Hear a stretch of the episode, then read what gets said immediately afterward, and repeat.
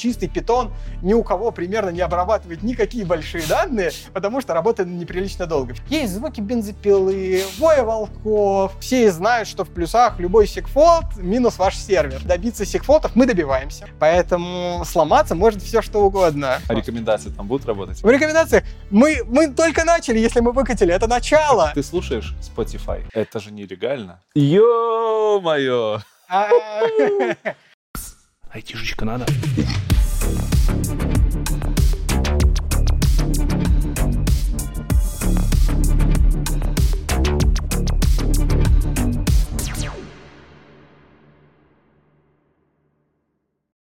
Перед тем, как вы посмотрите этот выпуск, я хочу зачитать небольшой дисклеймер, поскольку выпуск я записывал давно, и на Яндекс Музыке кое-что успело измениться. На момент записи интервью на Яндекс Музыке еще не было доступна новая фича сервиса «Моя волна». Это бесконечный персональный поток музыки на главном экране приложения и сайта, который реагирует на каждое действие слушателя, мгновенно и постоянно подстраивается под него и обучается на подсказках от самих пользователей, на выборе настроения, характера, языка трека и других критериев.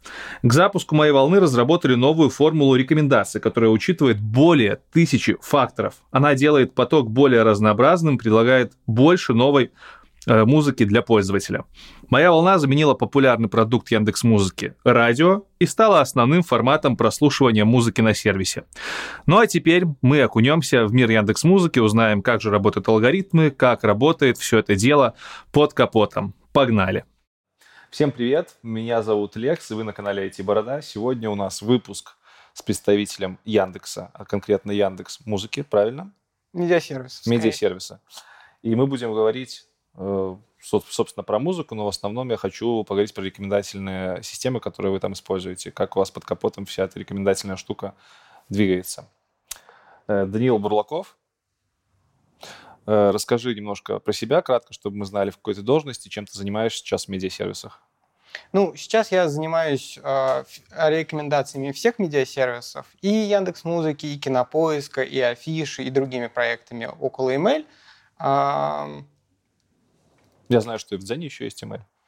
Ну, медиасервисы как раз э, ограничивают себя только, ну, типа, есть разные бизнес-юниты в Яндексе, есть отдельный бизнес-юнит медиасервисов, в который как раз входит музыка, кинопоиск, афиша, Мгм. кинотеатр и так далее. А есть отдельный бизнес-юнит, это, собственно, Дзен. И, собственно, в этом месте у нас довольно большое разграничение. Мы где-то совпадаем на уровне руководства компании Яндекс, только пересекаемся. Я, кстати, сразу заброшу, а вы шерите опыт? Естественно, у нас Компетенции. много довольно внутренних семинаров, на которых мы именно шеримся с тем с точки зрения того, что кто применяет, что у кого что работает, какие технологии используются. Это реже доходит до того, чтобы переиспользовать прям какие-то конкретные наработки. Если появляется какая-то большая технология, которая универсальна, обычно она поднимается на уровень Яндекса. То есть Мгм. она становится общей индексовой инфраструктурой, которую потом все могут использовать. Прям так, чтобы вот два бизнес-юнита вместе соединилось и начало коллаборацию, такое реже встречается. А чаще встречаются какие-то коллаборации по другим планам, то есть, условно говоря, там, в плане найма, например, есть Мгм. активная коллаборация между э, медиасервисами и дзеном, в которых мы, соответственно, вместе пытались э, собеседовать людей, и довольно успешно это какое-то время проходило. Ну, вот дзеновских ребят у меня уже аудитория хорошо знает, в частности, Антон Фролов. Мгм. Вот, ты у нас будешь первый из медиасервисов. Давай так, сначала, чтобы перед всеми темами основными расскажи про свою, свою историю, где Мгм. учился, где родился, где поработал, чтобы понимать, что ты не просто там менеджер, который, знаешь, KPI настраивает, а что Не-не, технический ну- бэкграунд хороший.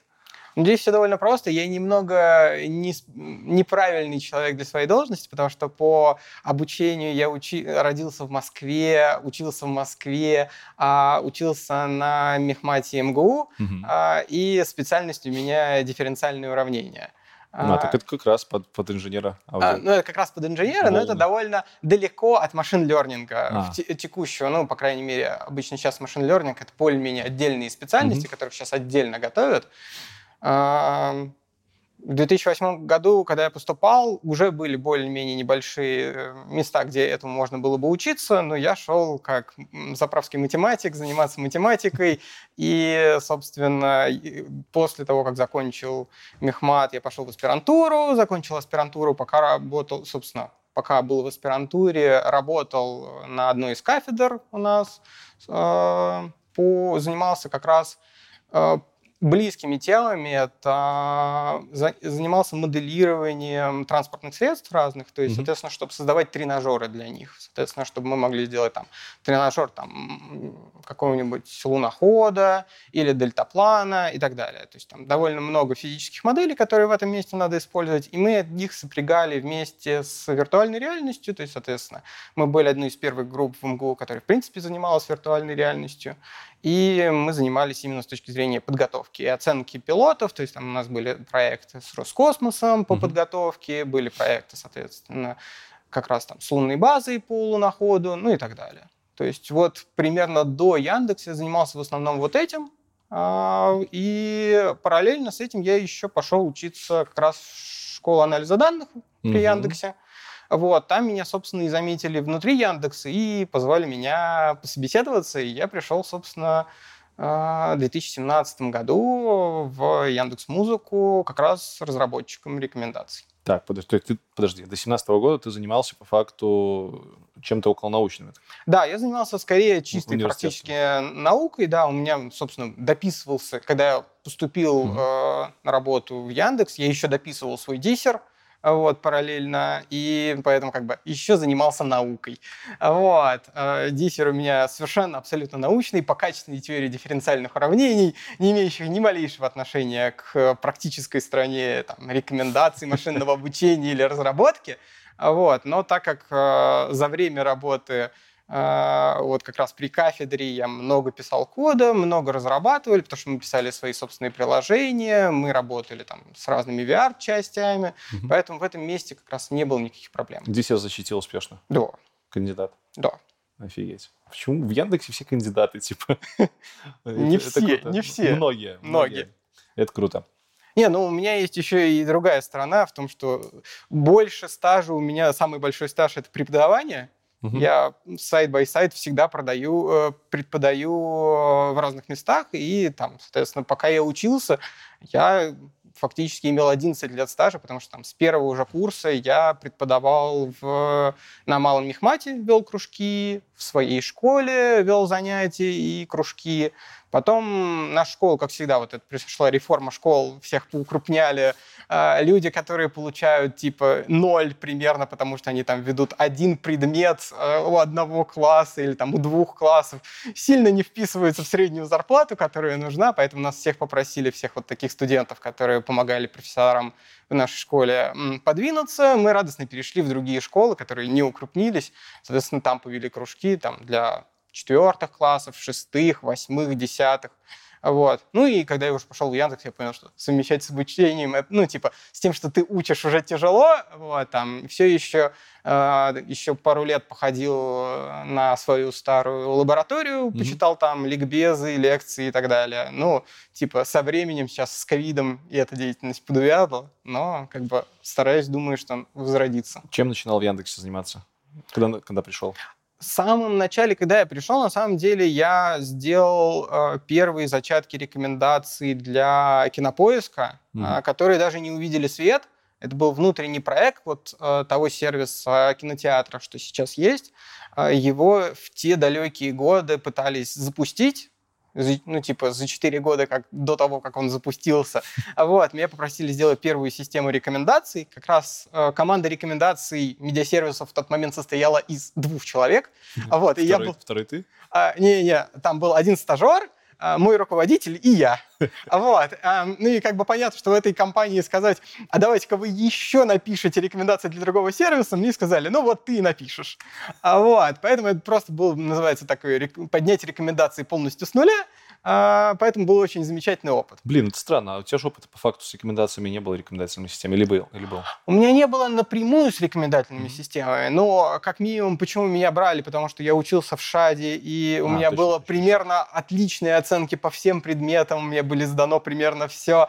А, и даже при том, что обычно мехмат или там шадовцев нанимают с большой оглядкой, потому что типичная проблема мехматы или шада в том, что люди умеют математику, но не умеют писать код. И в этот момент очень хочется докопаться, умеешь ли писать код. И я в этом месте был хорошей находкой, потому что я умел и писать код, и знал математику. Так, хорошо. Э, Кинопоиск. Дальше. А вот, соответственно, но довольно быстро этот внутренний проект загнулся. Он загнулся не по причине какой-то разработки, он загнулся по причине того, что разговоры с правообладателями занимают в киноиндустрии неприлично много времени. Собственно, по со времени, как мы написали наш сервис и сказали, ну вот, более-менее готово, на каких-то заготовках, которые мы там сами видосики положили, он что-то умеет рекомендовать, умеет учитывать. Мы, естественно, использовали в качестве базы э, данные из большой энциклопедии кинопоиска, собственно, о оценках, которые ставят пользователи, о отзывах, которые они пишут на фильмы и так далее. Поэтому по этим айдишникам и подложенным видосикам произвольного характера под ним а, мы, в принципе, сделали первый сервис, который, в принципе, работал. Но договориться с правообладателями, что мы могли показывать этот контент пользователям, ушли годы. Типа, а в чем проблема, если контент уже есть на площадке? А На самом кинопоиске не было контента. На самом А, кинопоиске изначально были просто, грубо говоря, карточки фильмов с огромным количеством информации. На них собранных в одном месте. Это была именно энциклопедия, в которую пользователи иногда добавляли что-то свое, могли что-то там проставить свой тег, там, указать похожие фильмы и так далее, что очень помогало рекомендациям, понятное дело. А вот, а самого контента, чтобы посмотреть фильм на кинопоиске, было нельзя. И вот кучу времени было убито на то, чтобы договориться с правообладателем о каких-то разумных способах его использовать, э, этот контент, потому что очевидно, что там огромные цены за закупку контента часто несопоставимые с коммерческой применимостью всего этого, поэтому там ушли годы на то, чтобы это все отработалось. Я так понимаю, это кинопоиск HD выкатилось. Да, это выкатилось Кинопоиск HD. Хорошо. Вот, ну и, собственно, буквально где-то за полгода мы тогда сорганизовали первый вид сервиса, довели его до состояния, что все согласились, что оно будет работать, всем нравится, ну и дальше, собственно, я начал заниматься музыкой, а, и буквально где-то через полгода мой руководитель ушел из Яндекса, вот, потому что а, он немножечко перегорел, потому что э, какое-то время до моего прихода, где-то около года, ему приходилось тянуть все рекомендации музыки в одиночку, а, и вместо команды, которая когда-то в самом начале, то есть Яндекс Музыка и рекомендации музыки развивались тоже не сразу, не появились не 4 года назад, а, там первые зачатки рекомендаций, которые были просто рандомом, появились чуть ли не 10 лет назад, а, еще в далеких там 11 году. Тогда музыка была, да? Да, там была Яндекс Музыка, на ней можно было слушать музыку, там все было хорошо. А рекомендации были, по сути, рандомом. То есть ты Мгм. выбираешь там радио от а, артиста, и тебе играют рандомные треки этого артиста, ну и так далее. Потом уже э, чуть позже были запущены персональные рекомендации, они все еще были только от сущности, а вот, и там так- достаточно большая команда, которая практически полностью сейчас ушла в дзен, а, собрала э, с первой рекомендации в Яндексе, ну, по сути, первые рекомендации в Яндексе, и они собрали, собственно, рекомендации Яндекс Музыки. Мгм. Там до- довольно большая команда была, раб- работала над этим, там были сделаны большие успехи, затем был громкий запуск Яндекс Радио, это была как раз полная персонализация, в том числе а, была сделана персональная станция, которая была привязана только к человеку, то есть Мгм. в этом месте отказывались от привязки, что мы будем просто играть что-то похожее на этого артиста, мы будем играть для тебя. А Вот. И в этом месте было супер удобно. А, И в этот момент появилась идея от Зеня как большом рекомендательной платформе, которая может делать не просто там поток музыки, а может делать поток новостей, фид, Мгм. вот это вот все, грубо говоря, объединить все такие активности в себя. И большая часть команды, которая занималась рекомендациями, ушла туда. И, в общем, там остался один человек, э, который приходил в свое время тогда туда стажером, он стал разработчиком, занялся поддержкой музыки. Очевидно, задач по музыке в том месте было просто прорва, его просто разрывало, поэтому человек немножечко перегорел. А Вот. Но э, затем эта ноша досталась мне, мы начали активно пытаться найти кого-нибудь еще, нанимать, а вот, искать менеджеров, которые будут руководить э, с точки зрения именно а, рекомендаций, потому что как бы были менеджеры, которые отвечали за продукт музыки, был менеджер за радио, но не было понятия, как надо развивать рекомендации, в Мгм. какую сторону, какие фичи от рекомендаций было бы классно внедрить в продукт. Вот как бы последующий рост и многие наши попытки сейчас связаны с тем, чтобы мы ищем, какие именно фичи нужно добавлять в продукт музыки, чтобы было все пользователям было наиболее интересно и приятно ими пользоваться. Сколько у вас сейчас работает в рекомендациях музыки? Сейчас у нас уже практически 10 человек. Солидно. А вот, но это а, я здесь немножечко, конечно, говорю не только из рекомендации музыки. Наша команда в этом месте, как и я, занимался и музыкой, и кинопоиском, и всем. У нас команда одна. И mm. на музыку, и кинопоиск, и афишу. У нас все люди в этом месте знают примерно все. Мы используем общую базу, и в этом месте очень удобно шерить ресурсы между разными рекомендациями. Ну, по крайней мере, внутри медиасервисов это просто одна команда. Хорошо, хорошо. Э, в какой момент ты стал руководителем подразделения? Типа, когда остался один? Нет, нет, нет. Это, это, это другая забавная вещь. Когда я остался один, мы, я не был руководителем. А, да, остался я и ну, стажер. В ну, этом типа, месте как бы я, а, я как бы нянчил стажера. Вот, понятное дело, а, он довольно быстро перестал стажером быть. Э, мы были просто два разработчика, и руководителем у нас был сетевой музыки. Uh-huh. Вот. А руководителем я стал намного-много позже. Мы, соответственно, вначале нашли руководителя за Яндекс Радио, как бы, ну, главный рекомендательный продукт в то время. Вот, соответственно, он стал нашим руководителем, но, к сожалению, у него это тоже не сложилось. Э, через полгода и он ушел. Вот, еще потом мы нашли еще руководителей, вот, поэтому радостно продолжили заниматься развитием. Но я не был руководителем, но как бы в этом месте у нас была огромная автономность, потому что два разработчика, море задач э, и примерно ноль руководителей, потому что, понятное дело, сетевой музыки было много чем заняться. Понятно, что рекомендации важные вещи, и он, естественно, уделял и нам большое внимание в течение недели, но как бы очевидно, что он не мог уделить нам, условно говоря, каждый день. В течение одной недели за все время. Не-не, ну в течение недели я имел в виду несколько дней в неделю, неделю мы с ним точно пересекались. Ты сейчас кодишь? Да. Чуть-чуть подробнее, что входит в спектр обязанностей. Ну, то есть в данном случае я, конечно, а, не успеваю кодить много по причине просто огромного количества встреч, на которых я участвую.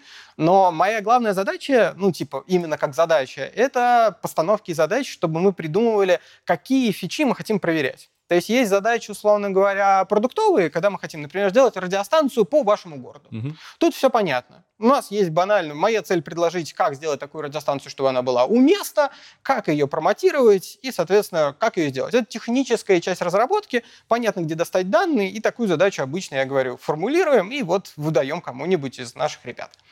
А, и это как бы главная часть вот постановки формулят, формулирования задачи для разработчика в этом месте. Если говорить о второй части задач, у нас идут от а, улучшения качества самих рекомендаций. То есть мы говорим, что мы хотели бы сделать рекомендации лучше. Угу. А, это то, что мы называем базовым качеством. И в этом месте а, это тонны экспериментов. Моя задача в том, чтобы у всех людей были идеи, которые они могут проверять. Мы крайне поощряем, чтобы у людей были собственные идеи, потому что свою идею проверять всегда приятнее. Ты всегда копаешь в два раза сильнее и глубже, когда это твоя личная идея. Тебе лично хочется, чтобы она заработала. Поэтому мы всегда очень поощряем, чтобы люди предлагали свои идеи. Но это часто довольно сложно, mm-hmm. особенно в сервисах, в которых уже типа рекомендации улучшают на протяжении последних как минимум шести лет э, не пос, ну, типа, идет последовательный процесс улучшения, в которых мы знаем, что вот такие-то вещи уже пробовали, они там работают или не работают, тех, что работают, внедрены. Придумать новую идею, которая заработала, сложно. Ну, мы как бы всегда поощряем к этому. Ну, а моя задача, если у тебя вдруг нет идей, предложить такую идею, соответственно, это вторая часть. Ну и Третья часть — это если случается что-нибудь, я как человек, знающий проект лучше всех, обычно первый, кто его бежит чинить. Типа, а что может в рекомендациях случиться?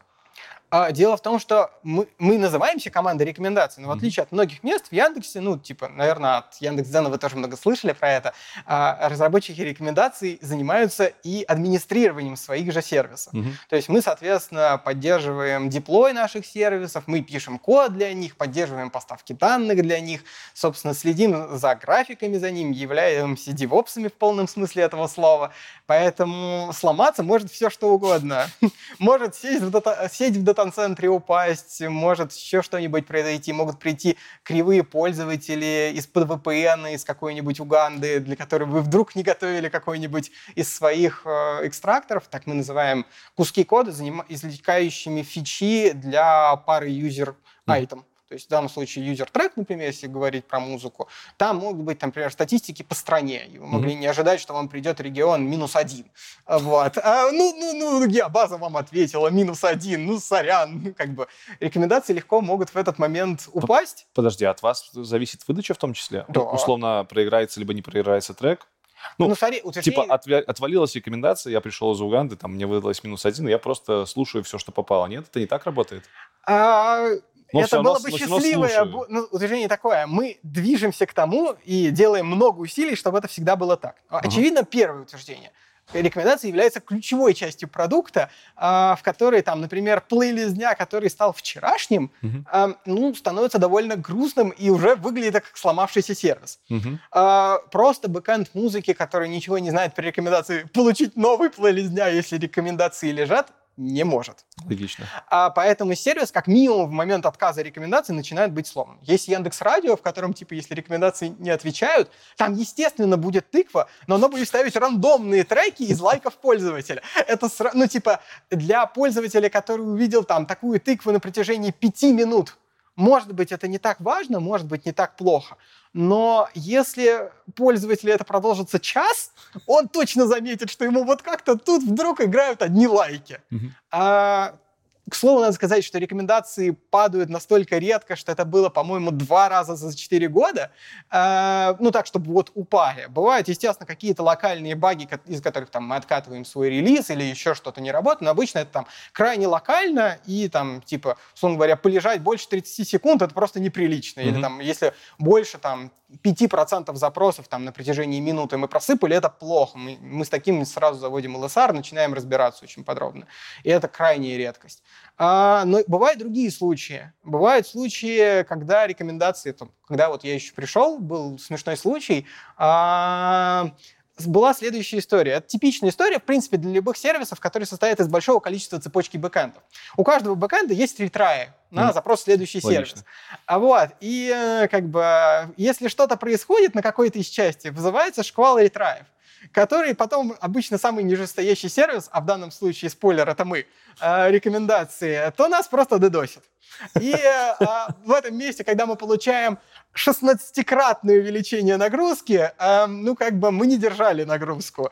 Вот. Но как бы проблема была вызвана не в нас, э, и в этом месте, ну, как бы все, все как бы решается только тем, что снимают нагрузку сервиса целиком, возвращают ее очень плавно для того, чтобы типа не возникало ретраев. Угу. Вот, поэтому как поднять такой сервис понятно, ну и типа там потратили достаточно большое время на то, чтобы поменять архитектуру всего музыкального сервиса так, чтобы такого не происходило больше. Ну и к счастью больше такого не происходило. Ну и мы на своей стороны э, технологии аналогичные circuit тоже вставили о том, что если слишком много трафика, то там трафик, который вот он пришел и мы его не можем принять, мы его сразу отдаем, то есть угу. получается быстрая пятисотка на трафик, который мы не не берем. А трафик, который мы, наоборот, берем, ну, соответственно, он дорабатывается с стандартными таймингами, со стандартным всем, и он работает. То есть, соответственно, если вдруг эта э, волна РПС, которая нас накрыла, потом рассасывается, то мы, соответственно, радостно можем потом вернуться обратно э, без каких-либо проблем и вообще ручных телодвижений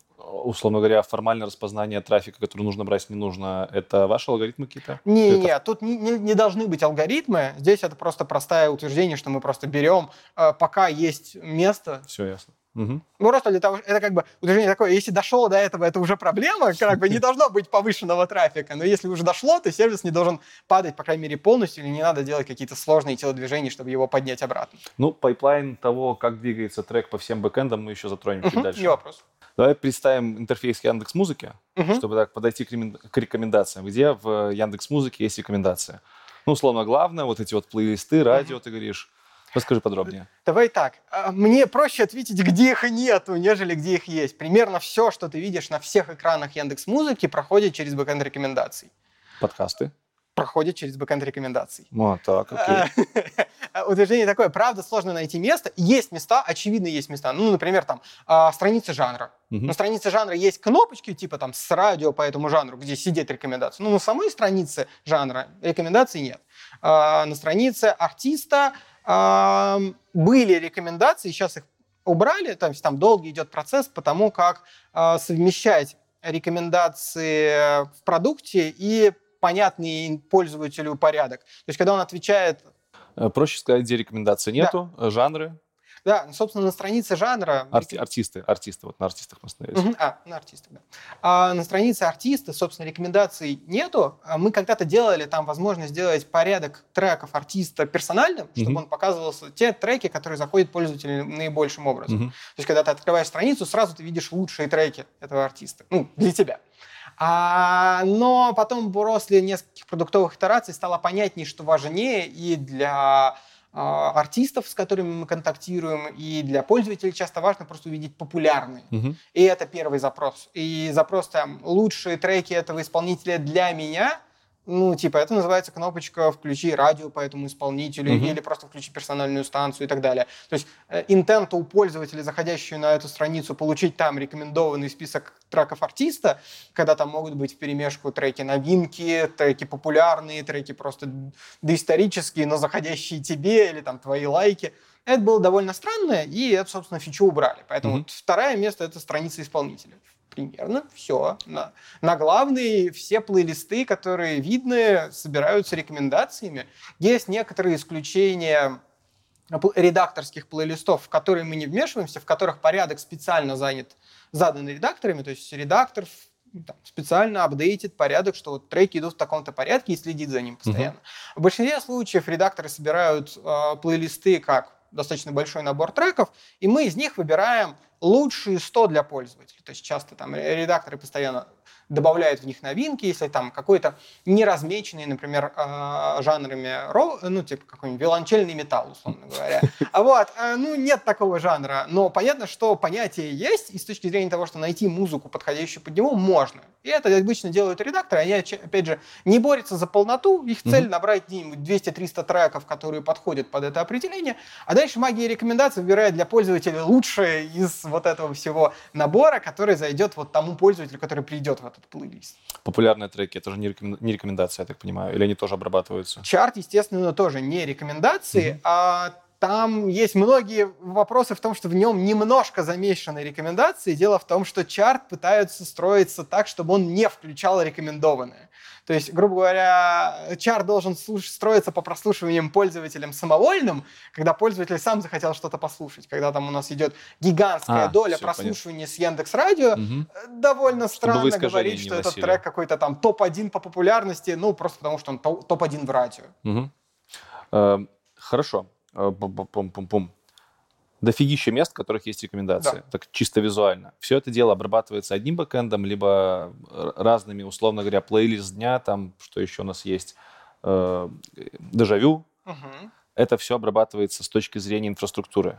Каким-то одним сервисом, либо это несколько сервисов, которые каждый из частей угу. рекомендации обрабатывают. Смотри, тут все довольно просто. Угу. А бэкэнд рекомендаций, как онлайн-часть его, именно онлайн-верхушка, она одна.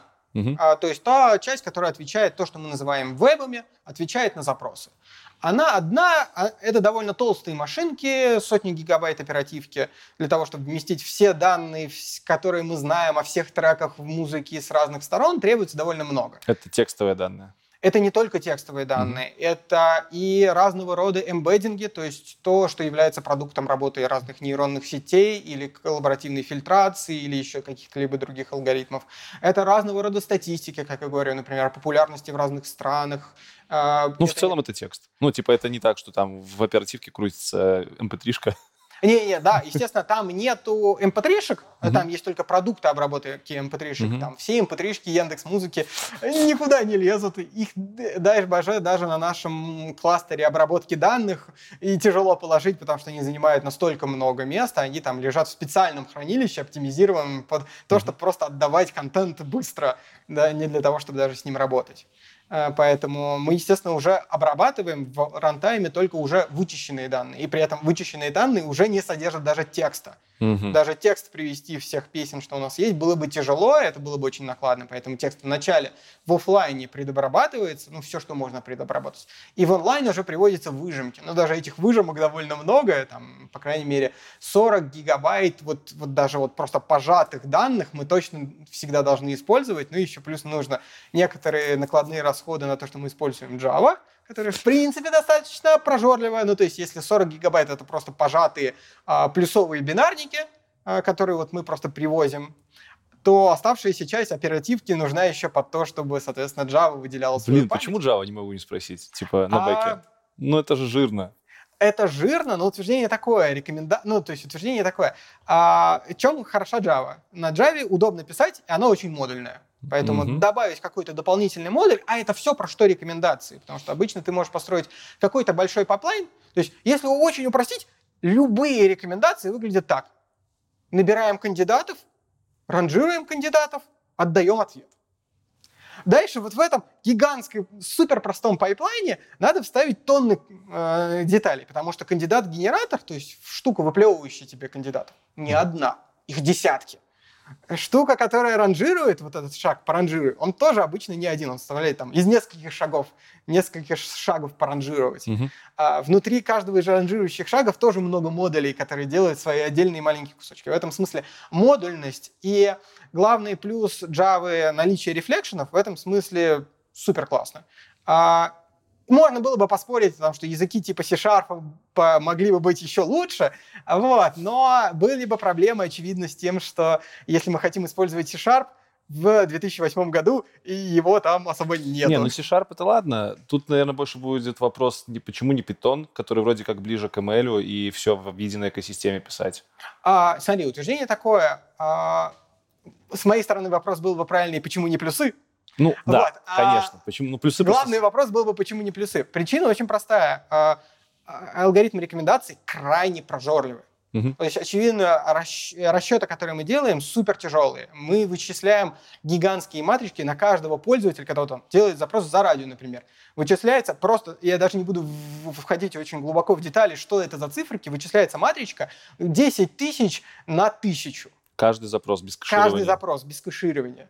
Вот. э, И это, каждая из этих цифрок — это какая-то характеристика пользователя и трека, часть из которых является выхлопами нейронок, одна из таких цифрок. Часть из этих цифрок является выхлопами матричных разложений. Часть из этих цифр — какие-то статистики, которые там можно посчитать по истории пользователя и так далее. То есть это большая матричка, но каждая из этих цифрок еще сложная по вычислению. В этот момент появляется гигантская проблема это реально посчитать. А для сервисов, наверное, типа кинопоиска, в которых айтемов, которые мы рекомендуем, фильмов популярных, которые можно использовать меньше, меньше, да. а, было бы можно использовать Python, ну, опять же, не просто Python, а с кучей оптимизаций. Чистый Python ни у кого примерно не обрабатывает никакие большие данные, потому что работает неприлично долго. Все тут же начинают делать, соответственно, либо Cython, либо все остальное. А, м. Вот. А, ну, не говоря о том, что без NumPy в принципе ни один мат- математический расчет не сойдется. Он, в принципе, будет сам Python работать бесконечно долго.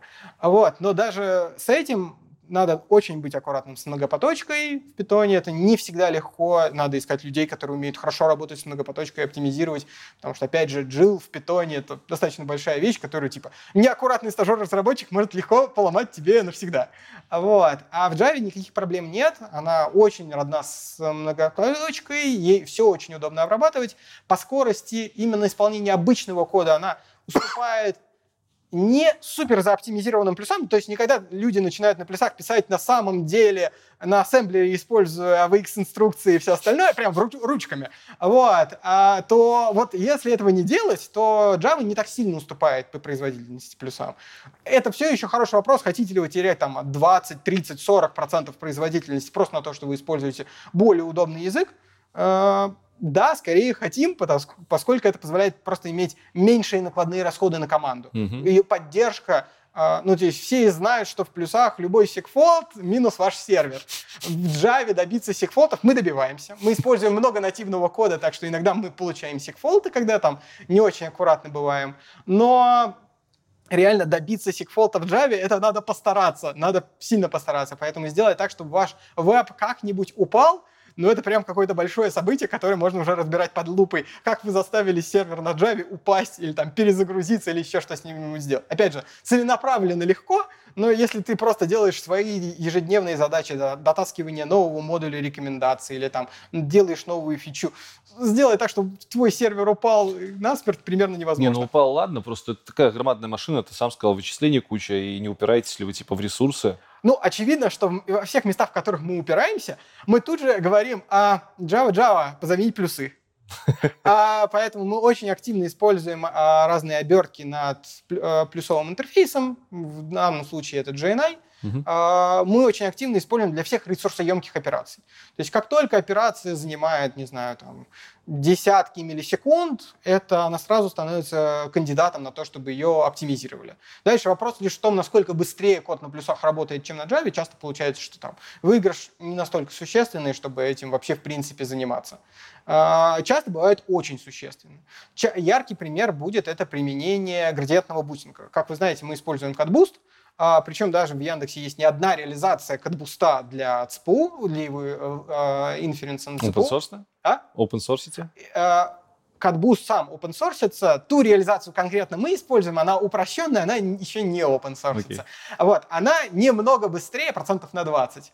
Вот, довольно существенно, поэтому мы- ну, она занимает у нас большой период времени, то есть сам применение градиентного бустинга занимает почти 70, от 70 до 100 миллисекунд. Просто вот у вас есть готовая матричка, на ней надо применить градиентный бустинг. Это уже занимает дофига времени. Поэтому это тут же а- аутсорсится в отдельную команду, которая, правда, делает все возможное и невозможное, чтобы оно быстро считалось. Я про градиентный бустинг тебя еще попрошу объяснить на пальцах для тех, кто не знает, что это такое, Мгм. простыми словами. Простыми словами, ну, типа, наверное, надо начать с того, что такое дерево, потому что а, градиентный бустинг, он над деревьями. Я не произнес этого сразу. Блин, я думаю, деревья у меня все подписчики должны представлять, А, что все, это. если все знают, что такое дерево, тогда все легко. Дальше, соответственно, градиентный бустинг является суммой деревьев. То есть Так. итоговая моделька, по самом деле, это просто сумма деревьев, но Мгм. некоторые особенности. А в кодбусте используются особые деревья.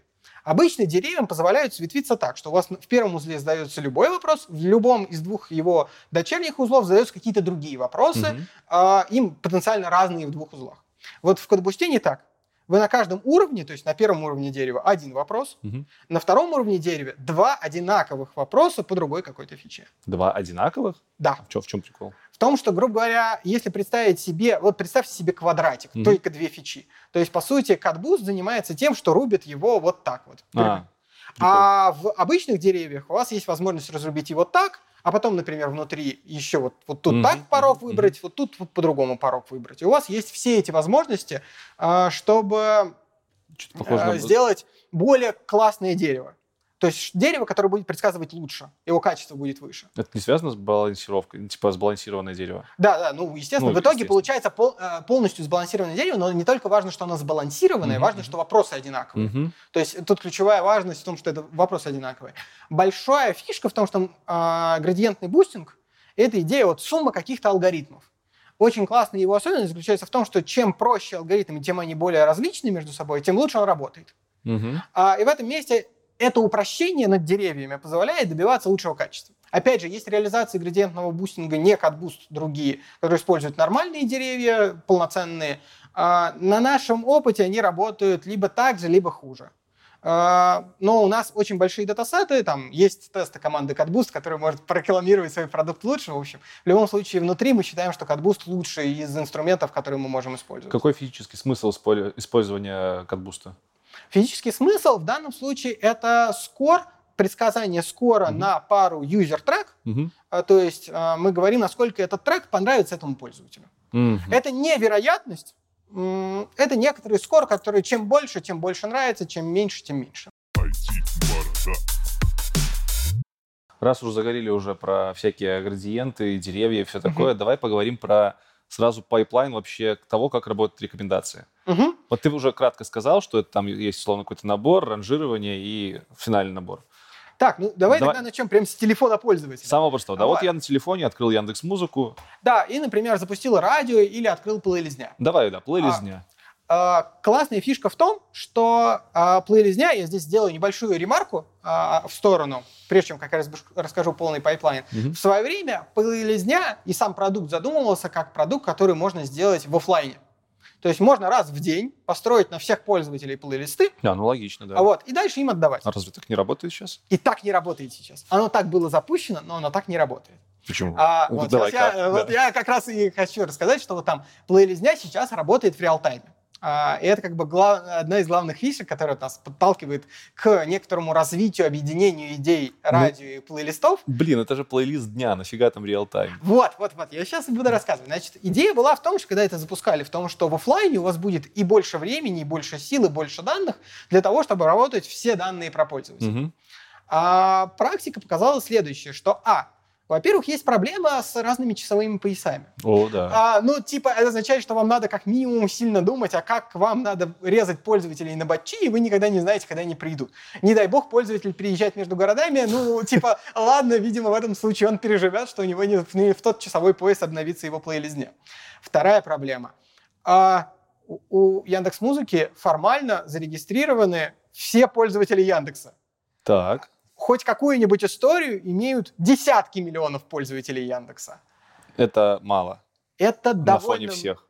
Э, это, ну, типа, на фоне всех, где, по-моему, я сейчас боюсь собрать, сколько там зарегистрировано mm-hmm. прям, плюс-минус активных пользователей, и это я тебе боюсь собрать. Ну, типа, обычно в поиске говорят там от 200 миллионов пользователей. Ну, Очевидно, что это больше, чем людей mm-hmm. э, в России. Это не потому, что там за пределами России Яндексом не пользуются, им пользуются, но дело в том, что а есть пользователь, который заводит не один аккаунт. Понятно. Ну, короче, это проценты пользователей имеют хоть какую-то информацию. Да-да-да, достаточно большой процент. в этом месте тебе надо сварить на десятки миллионов пользователей плейлисты. Угу. Мало того, что сварить, их еще надо потом заложить в базу. Подожди, ну не на всех же ты плейлисты эти делаешь. Ты, видимо, делаешь по запросу плейлисты, и там явно будет меньше. Не-не, это если ты делаешь в рантайме. А, а, а, а если точно. ты делаешь в офлайне, то Фак. тебе как бы Шо? придется это делать больно. Э, там есть очевидная фишка, то есть очевидная оптимизация в этом месте. Не надо варить на всех, а надо варить на всех один раз. Угу. Ты варишь на все 60 миллионов. У тебя приходит некоторая когорта пользователей, у остальных, кто не пришел, плейлист дня и не попросил его, формально можно не обновлять. Они не видели предыдущего плейлиста дня. Ну да, логично. Очевидно, что там через неделю он типа устареет, и надо переварить всю базу. Но, тем не менее, это означает, что типа ты можешь варить меньший список. А, но даже уже в этот момент становится идея, что уже не такая простая идея варить в офлайне. Вторая проблема, ну, типа, тебе вот хотя бы там раз в неделю или несколько раз в неделю, когда тебе надо полностью переварить базу, а, надо залить все эти 60 миллионов в Монгу. Ну, сейчас у нас в Яндекс Музыке э, хранятся все эти плейлисты в Монге, uh-huh. э, ну и, соответственно, Монго бэкэнда должна принять все эти плейлисты. И при этом в этот же момент она отвечает на запросы э, реальные от других пользователей, типа «дай мне что-нибудь, какой-нибудь плейлист». Для Монги это много? Типа Монга же она достаточно быстра как раз-таки. Да, она достаточно быстра, но Sony это означает, что вот этот заливка, если а, ее все. делать слишком Будет высоким RPS, то вы уроните базу. Если делать ее с низким РПС, значит, вы не будете успеете. потенциально заливать больше дня. И в этом месте вам приходится находить какой-то баланс, и его найти довольно сложно. В нашем случае баланс заключался в том, что заливка шла 2-3 часа. А аналогично в ситуации, когда говорите, что вы готовы варить на пользователя ну, так долго, как вы хотите, и можете привести любые данные, что вы хотите, означает, что в этот момент вы вынуждены варить эти плейлисты на всех этих миллионы пользователей ну, 18 часов, ну, 12 часов. Ну, во-первых, таска, работающая 12 часов, не так, чтобы славиться надежностью, поэтому вы всегда должны быть рассчитывать на то, что они могут не свариться. Вот. И в этом месте как бы появляются некоторые вопросики к тому, чтобы начинаете еще делать какое-то хеджирование, запуская вторую таску, то чтобы вдруг, если первая упадет, вторая отработает. И в этом месте как бы получаются огромные накладные расходы. Угу. Опять же, там их можно улучшать. Мы проходили некоторую промежуточную стадию с попыткой выделить ядро, на которых варить заранее, на старых варить в онлайне, но потом мы поняли, что правильно решить задачу следующую. Как рекомендовать в онлайне так же хорошо, как в офлайне? То есть как дотащить до онлайна все те же данные, э, что есть в офлайне, это означает чуть большая нагрузка на базу, которую мы mm-hmm. учитываем, данные про пользователей, их нужно чуть больше, но в этом месте мы выиграли эксперимент и получили улучшение, и в этом месте мы уже довольно давно перешли с того, что все плейлисты варятся по заказу. Опять же, есть некоторое количество плейлистов, которые варятся там раз в неделю, они правда варятся в офлайне, только потом э, закладываются. Это вот там плейлист «Тайник», Угу. Он, но там была договоренность примерно такая. А, сложность вычисления наличия плейлиста у пользователя, то есть может ли у пользователя появиться этот плейлист, порою сопоставимо. Подожди, ты, ты...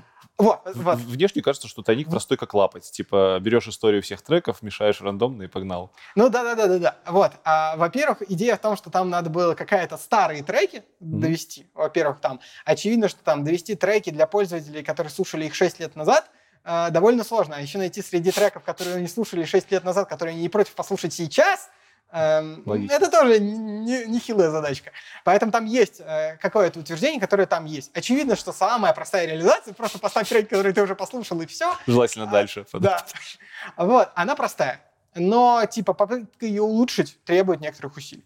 Но так или иначе, утверждение следующее – что проверить, что плейлист у пользователя есть, ну, например, можно ли ему собрать тайник, ну, набираются ли у него треки, которые он там слушал давно, вообще, в принципе, есть ли они, есть ли у него новинки, которые вышли для него недавно. Вот эта сложность вычисления этого обычно сопоставима со сложностью построения самого плейлиста. Mm-hmm. По крайней мере, в этот момент надо узнать большую часть информации про пользователя. Может быть, не всю, но достаточно большую часть информации про пользователя, чтобы узнать, есть ли у него этот плейлист. Поэтому мы договорились до некоторых жестких требований, что мы делим плейлисты на офлайновые и онлайновые. Онлайновые есть все всегда, и мы что, во что бы то ни стало найдем новинки для пользователя, например, и говорим, что, ну, по крайней мере, если мы ничего не знаем о пользователе, ну, просто общие популярные новинки, наверное, будет хорошим гесом для такого пользователя. Да, логично. А если мы не можем сделать такого бейзлайна хорошего, как, например, в тайнике, ну, сложно придумать треки, которые ты слушал, но ты еще не слушал их на Яндекс Музыке, это довольно сложное занятие. Поэтому мы как? Мы говорим, что эти плейлисты становятся офлайновыми, но их аудитория сильно меньше, поскольку там вот есть вот эта явная функция, что плейлиста может не быть. Там сразу известен тот спектр пользователей, на которых этот плейлист есть, и они остались как. А вы только свою дату используете? У меня что-то вопрос родился. Ну, условно говоря, если у вас вообще нет даты по пользователю, ну, сгоняйте в какой-нибудь конкурирующий сервис по каким-нибудь api посмотрите, что он слушает. Ну, утверждение такое. Там есть, во-первых, э, ну, типа, юристы меня лучше в этом сути рассудить. А, Я не знаю э, юридических проблем сделать такое. Ну, а, условно, если данные открытые, и они не ваши. Если данные открытые о пользователе, э, таких не очень много. А, то есть очевидно, что мы используем, а, мы много делали попыток, точнее, использовать данные внутри Яндексовские для mm-hmm. рекомендации музыки. Ну, например, условно говоря, профиль пользователя, вот как строится, условно говоря, рекламными технологиями Яндекса, а пользователя некоторый профиль, который помогает им рекомендовать рекламу а, подбирать правильные и получать больше прибыли в том числе.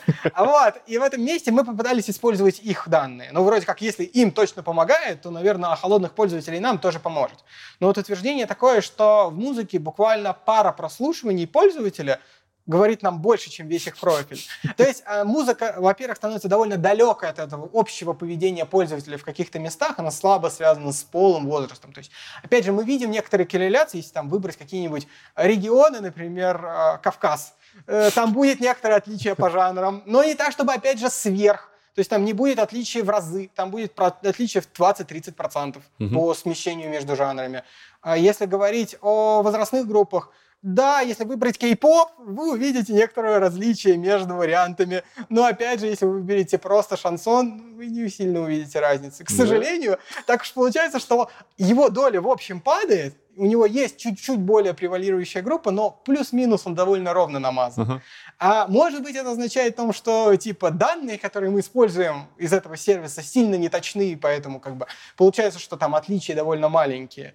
Или когда мы использовали данные для аналогичных для там, возрастных групп, мы использовали данные пользователей, которые явно указали свой возраст в паспорте. Может быть, они сильно неправильно указ... неправду указывают там, хотя там по исследованию тех же самых рекламных технологий, там в 90% случаев они указывают его верно.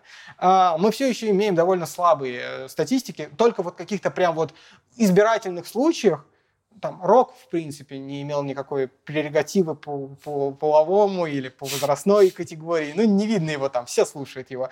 А, не так, чтобы все, а именно просто ровный процент mm-hmm. по всем группам его слушает аналогично там с рэпом и так далее. Мы думали, что там в рэпе не найдется людей за 50, которые его слушают. Находится, находится. А вот, по крайней мере, люди, которые указали, что им 50. Короче, нормальное распределение. Да-да-да, поэтому получилось не так много данных, поэтому, очевидно, мы используем в большей части свои данные именно с сервиса Яндекс Музыки. А, использовать данные конкурентов в этом месте, как минимум, они не открыты, а, во-вторых, не очень понятно даже, как их доставать. очевидно, мы позволяем пользователям импортировать угу. э, любые данные, которые у них есть в других сервисах, если они хотят. Ну, ну типа ходить за пользователей и добывать какие-то данные, как минимум, мне кажется, не очень законно. Хорошо, возвращаемся к реал-тайму. Да, возвращаемся к реал-тайму. И вот теперь мы перешли к тому, что там плейлист дня или радио на самом деле работают под капотом очень похоже. Вы открываете плейлист дня или жмякаете кнопочку «Включить» на радио. Так. В этот момент запрос идет в музыкальный бэкэнд со словами «дай мне либо плейлист, либо, соответственно, дай мне пачку радио».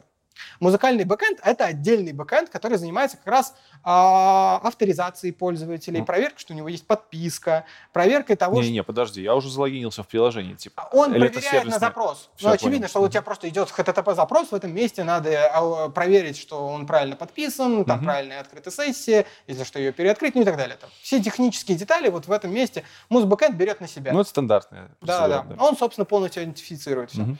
А он же собирает в этот момент а, часть истории про пользователя, которую, собственно, надо показывать в приложении. То есть, соответственно, данные, например, о лайках пользователя. Ну, мы хотим пользователю в приложении показывать его лайки. Так. Поэтому, собственно, музбэкэнд же хранит себе данные о всех лайках всех пользователей. Мгм. А, там, соответственно, используется тоже Mongo.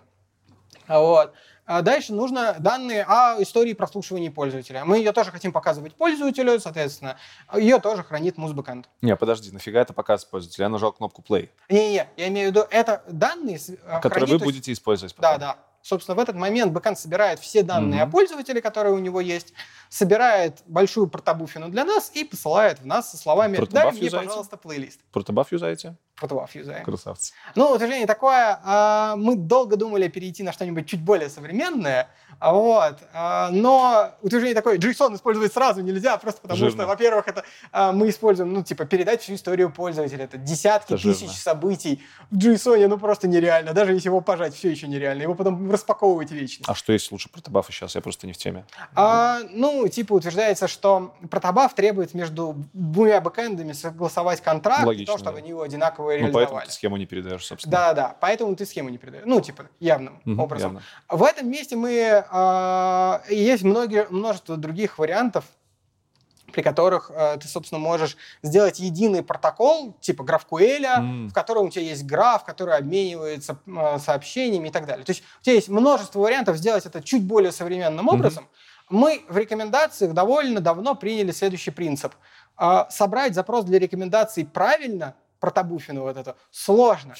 Поэтому, ну, потому что там требуется ну, типа, я не совру, где-то 20 полей надо заполнить в этой протобафине, причем они вложены, то есть это классы, которые Мгм. э, надо заполнить, там, вся, вся история пользователя, одну из полей, там, э, данные о, о его там, разных идентификаторах, то есть, соответственно, э, логин его, его айдишник логина, не сам логин, а, там, его идентификатор устройства и так далее, или кука в браузере и так далее. Вот это нам данные приходят, чтобы могли у себя провязывать историю пользователя на данные устройства и подобное.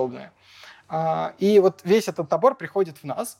И чтобы вот никто не накосячил в процессе, мы отдаем бэкэнду библиотечку в которой э, выглядит для бэкэнда в итоге по ходу в рекомендациях просто как вызов функции из библиотечки. Библиотечка занимается запаковкой этого protobuf а, а, отсыланием его с правильными хедерами, чтобы никто не напутал, вот, какие хедеры надо отправить, и возвращает а, бэкэнд обратно. То есть в этом смысле мы немножечко перепридумываем новые технологии. К нашей чести они были внедрены у нас типа доисторическое время, то есть там еще до того, как я пришел в Яндекс.Музыку, по-моему, лет 6-7 назад они были внедрены. А, и с- на самом начале, как вот начали общаться, вначале общались с JSON, потом сразу же практически перешли на protobuf Мгм. и схему, что отдается библиотечке. Хорошо, окей, собрали данные о пользователе, Да. эту протобафину. Сразу спрошу, какие данные наибольший импакт о пользователе вносят обычно в рекомендацию? Ну, типа, утверждение такое, данные о прослушиваниях, их больше всего, поэтому эти данные наиболее распространены. Есть многие пользователи, которые просто не лайкают или не дизлайкают, ну, просто слушают или скипают. А, тогда, ну, собственно, плей-скипы, которые они оставляют, Мгм. Play и skip в данном случае это моя э, немножко жаргон. Play мы называем то, что прослушано достаточно долго, и Мгм. мы считаем, что это как бы некоторый условно положительный фидбэк на трек. Ты послушал, ты не скипнул, ты не захотел следующий. И наоборот, скип, когда ты сказал, дай Прям, мне прям следующий. явно нажал Да. дальше. Мгм. Вот, А, поэтому- а- а, условно, а если ты прослушал трек, там, три минуты трек длится, ты прослушал его. Не, подожди, так э, play это по-любому стопроцентное прослушивание? Нет, я и говорю, да, прослушал достаточно долго. А есть, как, там, как- например, как, ты play. можешь, как ты можешь прослушать половину и нажать скип? А, ты типа Ну, прослушал я- половину, нажал скип, это Да. положительно, это play. А если Да, ты да. там условно... Ну, там утверждение такое, там, половина выбрана достаточно случайным образом. Мгм. Причин, потому что распределение действительно доводит- довольно выглядит как У-образно. Мгм. А, У тебя, получается, очень много скипают в начале трека, очень много скипают в конце. Ну, поменьше, чем в начале. Но там бывают проигрыши в конце довольно длинные, Мгм. и их часто люди э, скипают. Типичная ситуация. Поэтому сейчас треки в целом становятся короче, и там график потихонечку выправляется. То есть все еще к концу бывают скипы, но уже реже. Сейчас треки стали в целом по индустрии короче. Хорошо, собрали дату о пользователе протобаффина, что дальше? Вот, соответственно, ее послали в нас. Так. И в этот момент уже запускается машинерия всех рекомендаций. А в этом месте мы занимаемся первым делом. Мы а, определяемся с тем, что мы делаем. То есть, соответственно, какие настройки у нас включены. А, дело в том, что рекомендации практически равно АБ-экспериментам. Угу. В том, когда вы говорите, что любая фича, которую вы сделали, надо проверить так. Надо взять группу А, в которой это часть пользователей вашего сервиса, в которой будет она включена, и группу Б, в которой она, например, отключена. И дальше вы сравниваете статистики по ним, насколько хорошо ваша фича перформит, помогает ли она им лучше рекомендовать, или наоборот ухудшает какие-то метрики. Вот. А в этом месте рекомендации просто равно АБ-тестированию. Поэтому в этом месте мы, у нас примерно 100 АБ-экспериментов. Типа, по факту это типа а 2 в сотый, как минимум, потому что не во всех экспериментах только АБ, бывает и больше групп. А поэтому это гигантское количество настроек, которых там в разных местах меняется. Очевидно, там количество 100 местами больше, местами меньше, но редко бывает меньше 20, э, больше 100, по-моему, не бывало сильно. Это вот. все в реал-тайме? Это все в реал-тайме, да. То есть, соответственно, у нас вот пользователь определяется вот это в какую-то из вот этих 2 в 20 или 2 в 100 группок, так. в которой мы знаем полностью все настройки всех вещей. Так. В этот момент, а, тут надо понять, почему я сказал 2 в 20, потому что один АБ-эксперимент значит, что вы делите пользователей, ну, например, пополам, а если вы говорите, что у вас два АБ-эксперимента, то два они ортогональные, можно сказать, и они делят пользователей каждый сам по, угу. по два раза, и получается четыре группы. Степень ну и так двойки. далее. По количеству экспериментов вы получаете как минимум, если каждый бьет на две половинки, ну или на две части пользователей, то вы получаете 2 в 20 группок. Вот, соответственно, мы определяем ту группу, в которую попал пользователь, э, инициализируем все алгоритмы, и дальше, собственно, начинается сама работа. То есть инициализируем все параметры, то есть, условно говоря, сколько кандидатов, с каких кандидат-генераторов надо достать, какие Кандидаты это треки? А кандидаты — это треки, да. Так. То есть, соответственно, а, первая задача любых рекомендаций – это набрать кандидатов. Угу. То есть набрать какой-то список треков, которые из 100-миллионной базы э, Яндекс Музыки, ну там порядка чуть меньше 100 миллионов, вот, а надо набрать какие-то кандидаты. Ну, типа 100 миллионов обрабатывать сложно. Да, 100 миллионов, и даже просто пролистать на запрос, э, там проверить что-нибудь на них довольно тяжело. А в этом месте, конечно же, идет первый хак, который говорит, «А, ну, вообще-то 100 миллионов – это, конечно, перебор. А, потому что среди 100 миллионов на Яндекс Музыке есть звуки бензопилы, воя волков, а, речь Сталина, ну и так далее. То есть там есть куча немузыкальных треков, треки караоке и так далее. Ну, есть, тонна треков, которые а, Некоторые треки, я не знаю, зачем правообладатели грузили. Есть, я натыкался однажды на замечательный альбом, в который был альбом в двух дисках. Первый диск звучит как нормальный, ну, нормальные обычные треки. А второй диск это какие-то сэмплы синусоид под настройку техники. Я не понимаю, как правообладатель решил, что эти два диска вместе сочетаются. А вот. Но это было, да, забавно местами. А, поэтому есть много треков, которые очень странные. А очевидно, что в этот момент мы говорим о каком-то популярном топе, то есть там 9-10 миллионов, которые там хотя бы несколько пользователей за полгода послушало. А вот, и уже надо смотреть из них. Но все еще 10 миллионов пользователей, 10 а, миллионов треков просмотреть на запрос – все еще очень тяжело. У кого вы заказываете кандидатов? Отдельный сервис какой-то ваш? Не-не, это тот же самый муз... э, наш бэкэнд, угу. в котором мы, собственно, по истории пользователя извлекаем кандидатов. Кандидаты, очевидно, могут извлекаться совершенно разными способами. А, ну, и да. поэтому я говорил, что вот каждый из этих способов мы называем кандидат-генератором. Например, один из кандидат-генераторов может быть устроен так. А давайте возьмем, каких артистов ты много слушал или лайкал, и возьмем их последние новинки. Хорошие кандидаты. Вполне себе. Хорошие кандидаты. Можно взять какие-то треки этих же исполнителей, которые ты не послушал. Ну, не обязательно новые, но просто какие-то популярные Это все еще и кэшировать можно, типа в офлайне делать. Да, да, да, да. Окей. Поэтому они и кэшируются. Не, очевидно, не, мы не в рантайме вычисляем популярные, у нас для каждого исполнителя лежит готовый списочек популярных, готовый списочек того, готовый списочек вот новиночек под него и так далее. Естественно, все это кэшируется, чтобы это работало хоть сколько-нибудь быстро. Есть более сложные кандидат-генераторы, когда мы говорим следующее. Вот у нас есть 10 миллионов треков. Классно бы из них выбрать те, что заходят пользователю. Угу. Но, очевидно, в этот момент мы не можем прогнать тяжелую модельку, там, поранжировать тот же самый градиентный бусинг. Мы не можем даже просто просмотреть их всех. А давайте сделаем так. Давайте для каждого трека выучим некоторый вектор, и для пользователя вектор. Угу. И дальше найдем те вектора, которые будут близко к пользователю. И скажем, что вот мы эти вектора будем, векторов айтемов и пользователя учить так, чтобы чем они были ближе, тем пользователю больше нравилось. А чем были дальше, тем меньше нравилось.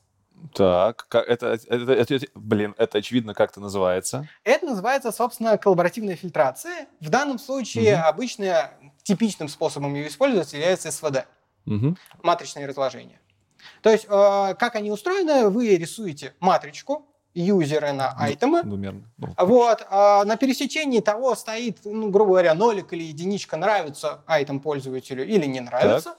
И дальше у вас э, оптимизируется так, чтобы вы выучили вектора айтемов и треков, так, чтобы э, известные вам значения в этой матричке были наиболее оптимально восстановлены. А что такое оптимально восстановлено? Это какая-то форма вектора? А, ну, утверждение такое. У вас есть вот эта матричка с ноликами и единичками. Угу. Вы задаете на ней какую-нибудь лосс-функцию. Угу. Ну, например, ну, самая простая и тупая, например, то, что скалярные произведения вектора юзера на вектор айтема, а, если там стоит на их пересечении единичку, среднеквадратичная норма с ней. А, а, ну, типа, не, вас не заставляет там рисовать, например. А, да, вы можете не рисовать там а, лог лосса, условно говоря, с точки зрения того, чтобы предсказывать вероятности этой моделью. Вы можете делать любые другие лоссы, которые вы хотите. Вы можете делать более сложные лоссы, даже чем вот то, что я описал. А, но и главная идея заключается в том, что вы после этого получили вектора. Очевидно, таких матричных разложений в музыке очень много, поэтому, соответственно, таких кандидат-генераторов тоже потенциально много. Плюс там есть, соответственно, крайне разные алгоритмы получения подобных векторов. Есть, соответственно, вектора, которые получаются из матричных разложений, есть те, которые получаются из более спарс представлений, таких как SLIM и так далее, ну и другие технологии mm-hmm. современные, которые в этом месте есть. Аналогично, я не знаю, DSM, насколько у вас знают все пользователи, а это нейроночная вещь. Mm-hmm. Говорит следующее. Прогонять нейронку на каждый трек дико дорого. Ну, конечно. А, но мы можем сделать следующее. Если мы скажем, что вся нейронка будет выглядеть так. Какая-то нейроночка по пользователю, какая-то нейроночка по айтему, и вот два верхних слоя этих нейронки, выход нейронки будет дотом. Угу. То есть скор вот этой всей большой нейронки на uh, user item, то есть финальный скор, который мы хотим узнать, насколько этот трек заходит пользователю, будет просто дотом двух векторов. Надо прогнать одну нейронку на юзера, ну, это придется сделать на запрос, так или иначе. Ну, можно предпочитать, но тогда он будет обновляться только раз в день, не очень интересно. А вот есть часть, которая, соответственно, занимается тем, что обрабатывает вектора. Она может быть сколько угодно тяжелой, но ее надо, правда, рассчитать один раз, и дальше вы просто имеете короткий вектор, ну, относительно короткий, там, размерности там, 400 или там, 1200. Угу. Вот, и вы дальше просто делаете дот между ними и радуетесь жизни. А... И это получается быстро. Зачем нам нужны были вектора в этом месте? Так. Потому что в векторном пространстве есть такая фишка. Вы можете найти ближайшие айтемы к вектору, сделав меньше скалярных произведений, чем с всех векторов вообще. То есть для того, чтобы найти ближайшие, вам не надо посчитать скалярное произведение со всеми и выбрать топ. То есть это было бы достаточно хорошим ускорением по сравнению, там, типа, применить MatrixNet или там CutBoost к каждому из треков, это супер долго. А применить вот такой DOT и проранжировать, это намного быстрее. Но это все еще медленнее, но фишка в том, что в векторных пространствах, а это эвклидовые пространства, в данном случае мы там считаем DOT, а, довольно хорошо оптимизируется до поиска ближайших соседей. И задачи поиска ближайших соседей имеют своих родственников, бли, поиска приближенных ближайших соседей, и они существенно-существенно быстрее. И, собственно, в Яндексе есть несколько реализаций, вот одна из у нас. Угу. У нас особенность такая, что мы там а, для эмбеддингов используем специально подобранный а, миллион или два треков, и мы выбираем из них 10 тысяч-15 тысяч кандидатов. А, и вот этот гигантский список а, – это практически 1% датасета. Не все алгоритмы приближенных соседей хорошо работают, когда вам надо достать не там ближайшие 100, а 1% датасета. А вот они иногда начинают работать чуть ли не медленнее, чем Brute который просто перебирает все. Ну, потому что там некоторые сложности есть. Есть, есть известная технология HNSV mm-hmm. в этом месте, которая позволяет делать поиск ну, типа, это некоторая аналогия в том, чтобы если вы использовали в каком-то смысле карты Воронова, это очень дал- далекая аналогия в том, что для каждого трека вы знаете ближайшие к нему, и вы как бы расходитесь в поиске э, ближайших треков по нему. То есть у вас есть э, вектор, вы нашли якорь, какой-то айтем, который близок к нему, угу. после чего вы, соответственно, начинаете двигаться по графу, правильно устроенному, и его структура вам быстро помогает найти ближайших. И есть специальный обход этого графа, который там порожден так, чтобы найти оптимальный э, топ там, 100 или 10 кандидатов. Задача камевояжер такая. Ну, там меньше КВМ, прям, там тоже есть граф, вот, в этом смысле есть явное сходство с этой задачкой, вот, но тут задачка именно скорее просто найти топ угу. какой-то минимум из этих айтемов, там нужно просто правильный обход использовать. А, очевидно, что когда вам надо походить по этому графу очень долго, это становится ресурсоемко, потому что вы, во-первых, много нелокальных переходов по памяти делаете, много других проблем. А, есть а, технологии, которые, собственно, совмещают кластеризацию и HNSV. Данном случае, когда вы говорите, что вначале вам надо прийти в правильную область пространства, грубо говоря, примерно те треки, которые нужны, скластеризовать их, и дальше в них уже найти ближайших. Mm-hmm. Вот так работает достаточно хорошо. Мы в этом месте остановились на просто кластеризации. Мы делаем много достаточно маленьких кластеров, их порядка 10 тысяч э, кластеров. В этом месте мы считаем скалярные произведения до всех кластеров, набираем топы кластеров и считаем скалярные произведения со всеми топовым кластером.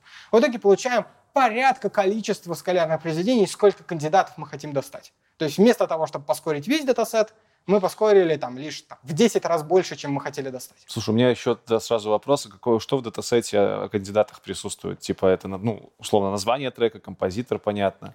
А, смотри, э, это крайне разнородная, разношерстная информация. То есть Но это самое сейчас, простое. когда я говорил, я говорил о том, что это просто вектора. Угу. То есть, соответственно, мы считаем просто скалярные произведения, это супер быстро, и это можно сделать прям. По сути, у вас, э, для того, чтобы посчитать скалярные произведения юзера на все кластеры, надо просто перемножить матричку на вектор.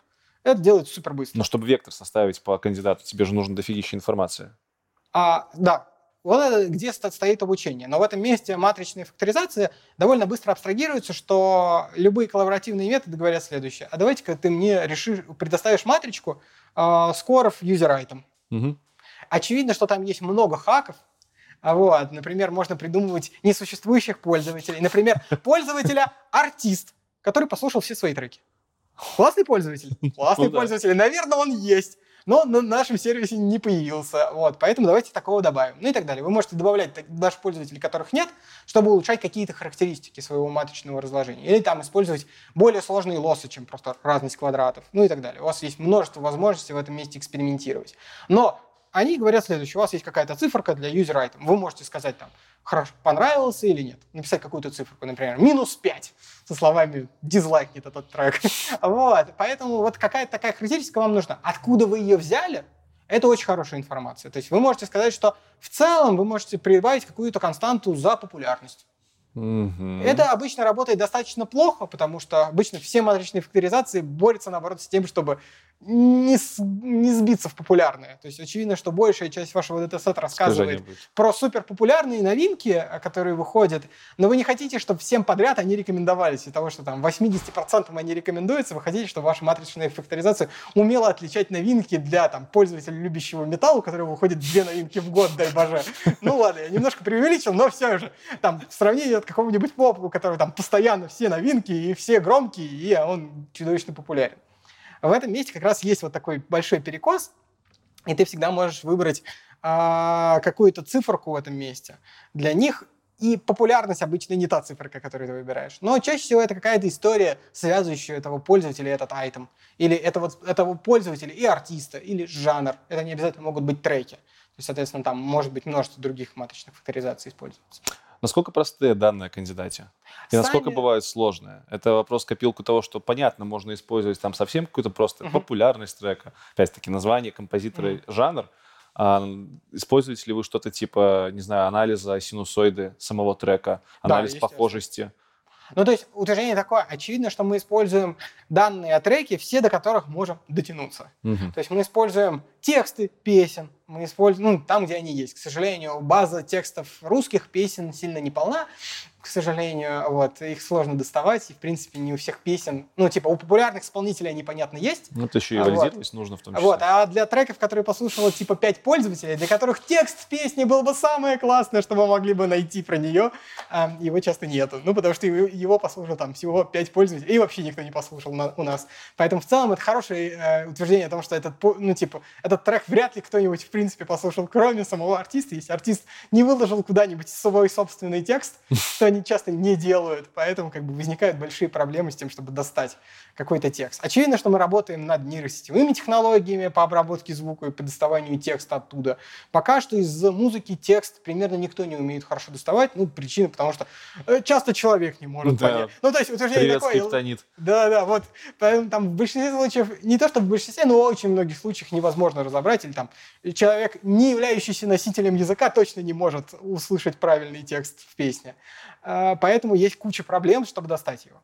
Очевидно, мы используем нейросети для того, чтобы анализировать, насколько веселый трек, грустный трек, насколько два трека похожи между собой понятно, и подобное. Примерно до всего, чего мы можем дотянуться. То есть дотянуться до каких-нибудь разметок треков, что кто-то где-то поместил их в один и тот же плейлист. и, Соответственно, наверное, считал, что они похожи или подходят друг другу.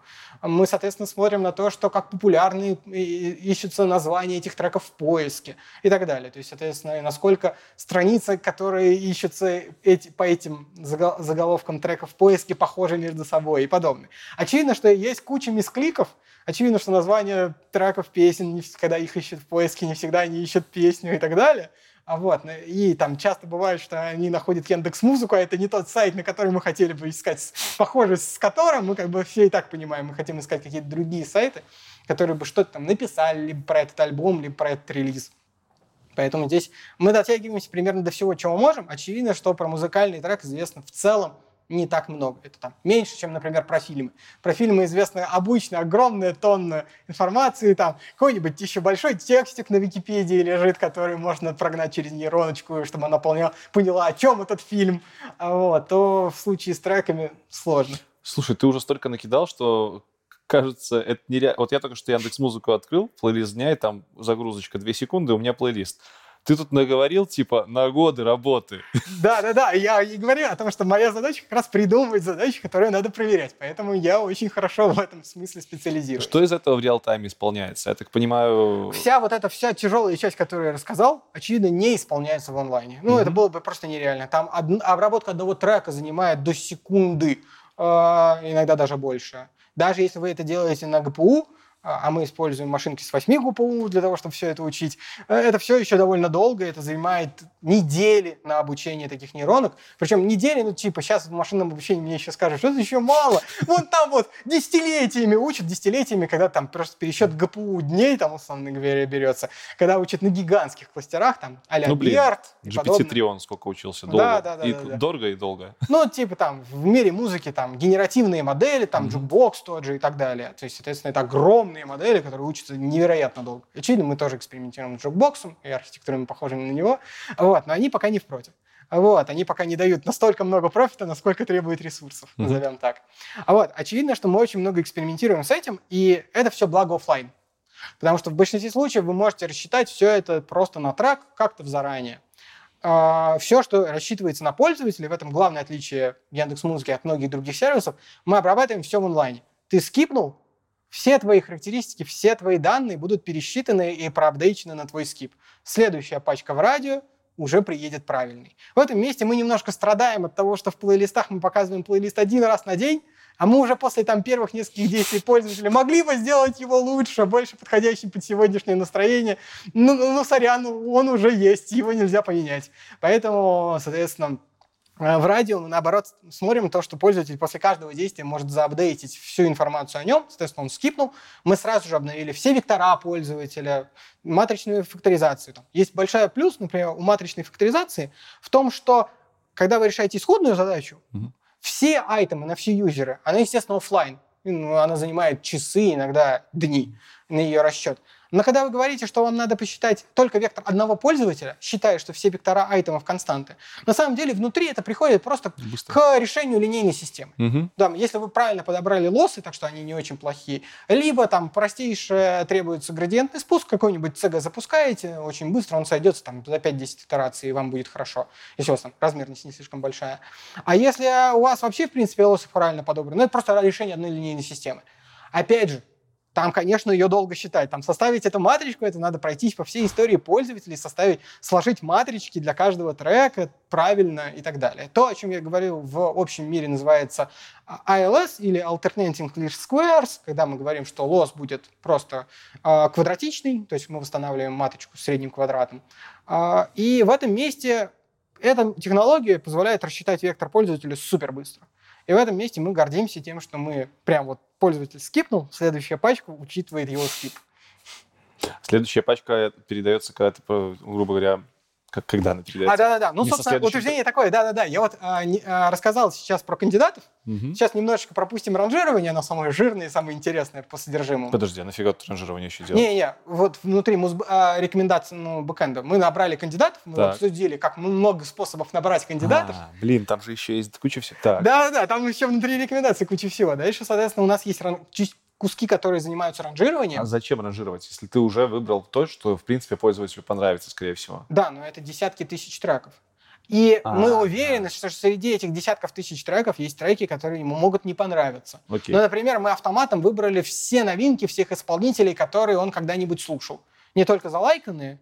Я вот там, когда описывал кандидат генератора, очевидно, больше, больше новинок мы набираем от, от исполнителей, у которых, соответственно, а, ты залайкал, но многие пользователи лайкают исполнителей только на старте, когда пользователям на старте Яндекс Музыки показывается визард, в котором они могут выбрать там исполнителей, которым они, им нравятся. И вот обычно в этот момент это последние исполнители, которые лайкают пользователей. А там они слушают много других, а, ну, типа, визард был, типа, два года назад, м, типа, даже не очень репрезентативно, может быть. Все, я понял. То есть мы отобрали здоровенную выборку потенциально того, Да. что нам подойдет. И это нужно еще тоже как-то прогнать. и Да, отсеять. теперь надо это отсеять. Очевидно, что там типа десятки тысяч кандидатов ранжировать там сверхтяжелые формулы, которые там выбирают прям тонкости очень тяжело. А ранжирование уже в онлайне идет. Да, ранжи, ну и отбор кандидатов тоже.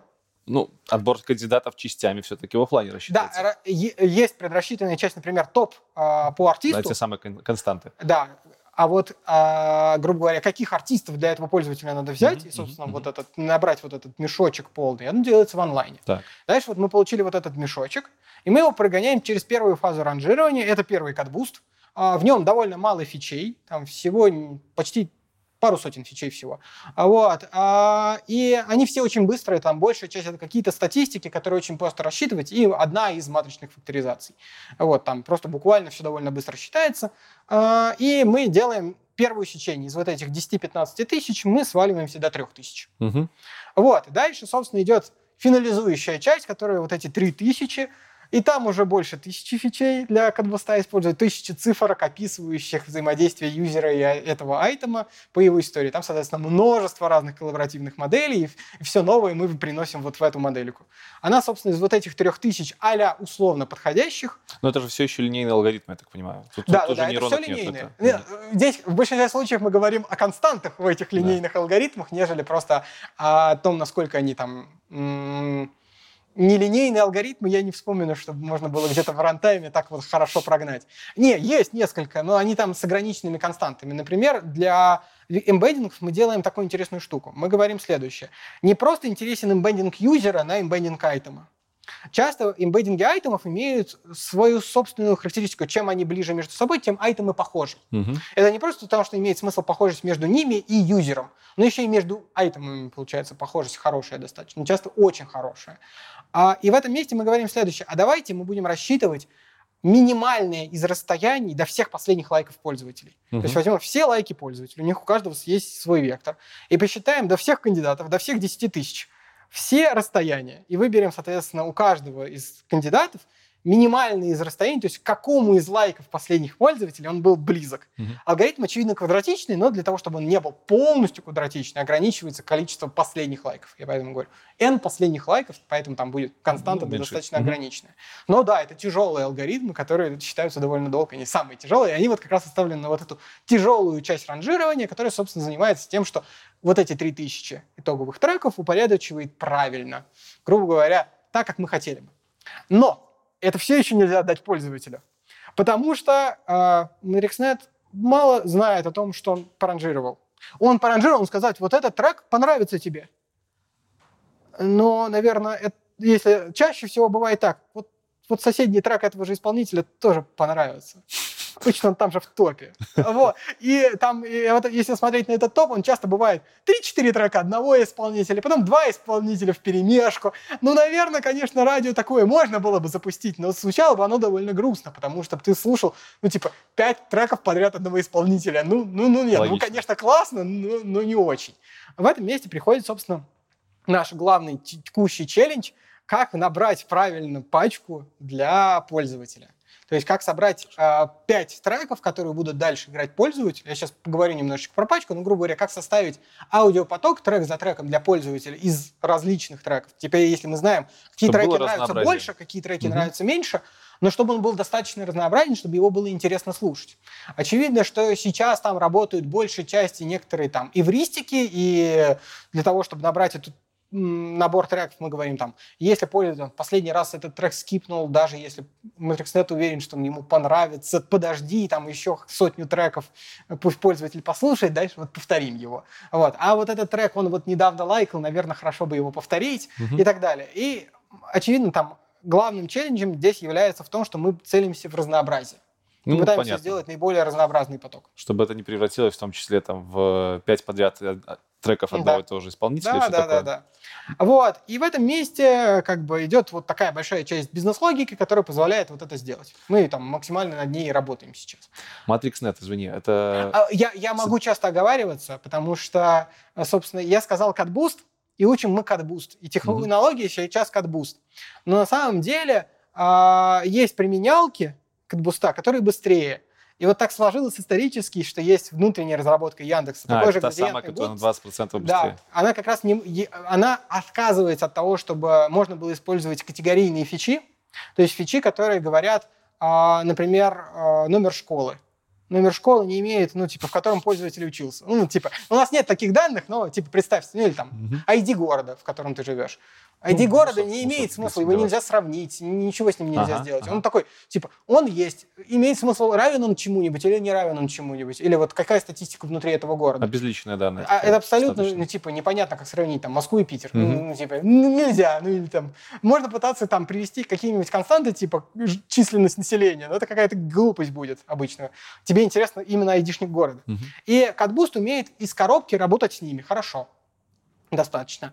А MatrixNet, его предыдущая версия, которая используется только внутри Яндекса, не умеет и не имеет этой поддержки. И не надо. А, ну, утверждение такое, ну, мы потратили так много времени и начали делать рекомендации еще до того, как появился CatBoost, а вот, поэтому у нас все категорийные фичи, что были, уже разложены в большое количество, то есть ID-артиста. Угу ну, типа, ID артиста тебе не поможет, но его можно превратить в много хороших статистик, там, в его популярность, популярность этого артиста у похожих на тебя пользователей и так далее. Ты можешь превратить в тонны статистик, которые очень будут классные для тебя, и представить их как отдельные фичи. Не одну фичу ID артиста, а если тебе есть только фича ID артиста, ID пользователя, ты учишь коллаборативную фильтрацию, как они взаимодействуют между собой, и получаешь уже в итоге скалярное определение, то есть предсказание того, как коллаборативная фильтрация говорит, понравится этот трек этому пользователю или нет.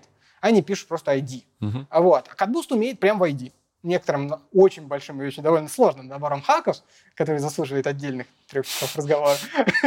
а вот, поэтому э, следующая идея в том, что CatBoost за это расплачивается чуть более большим временем применения. Не настолько большим, чтобы это прям было блокером, э, но Не, ну, 20% типа в месте, которое занимает существенное время исполнения всего запроса, это правда много.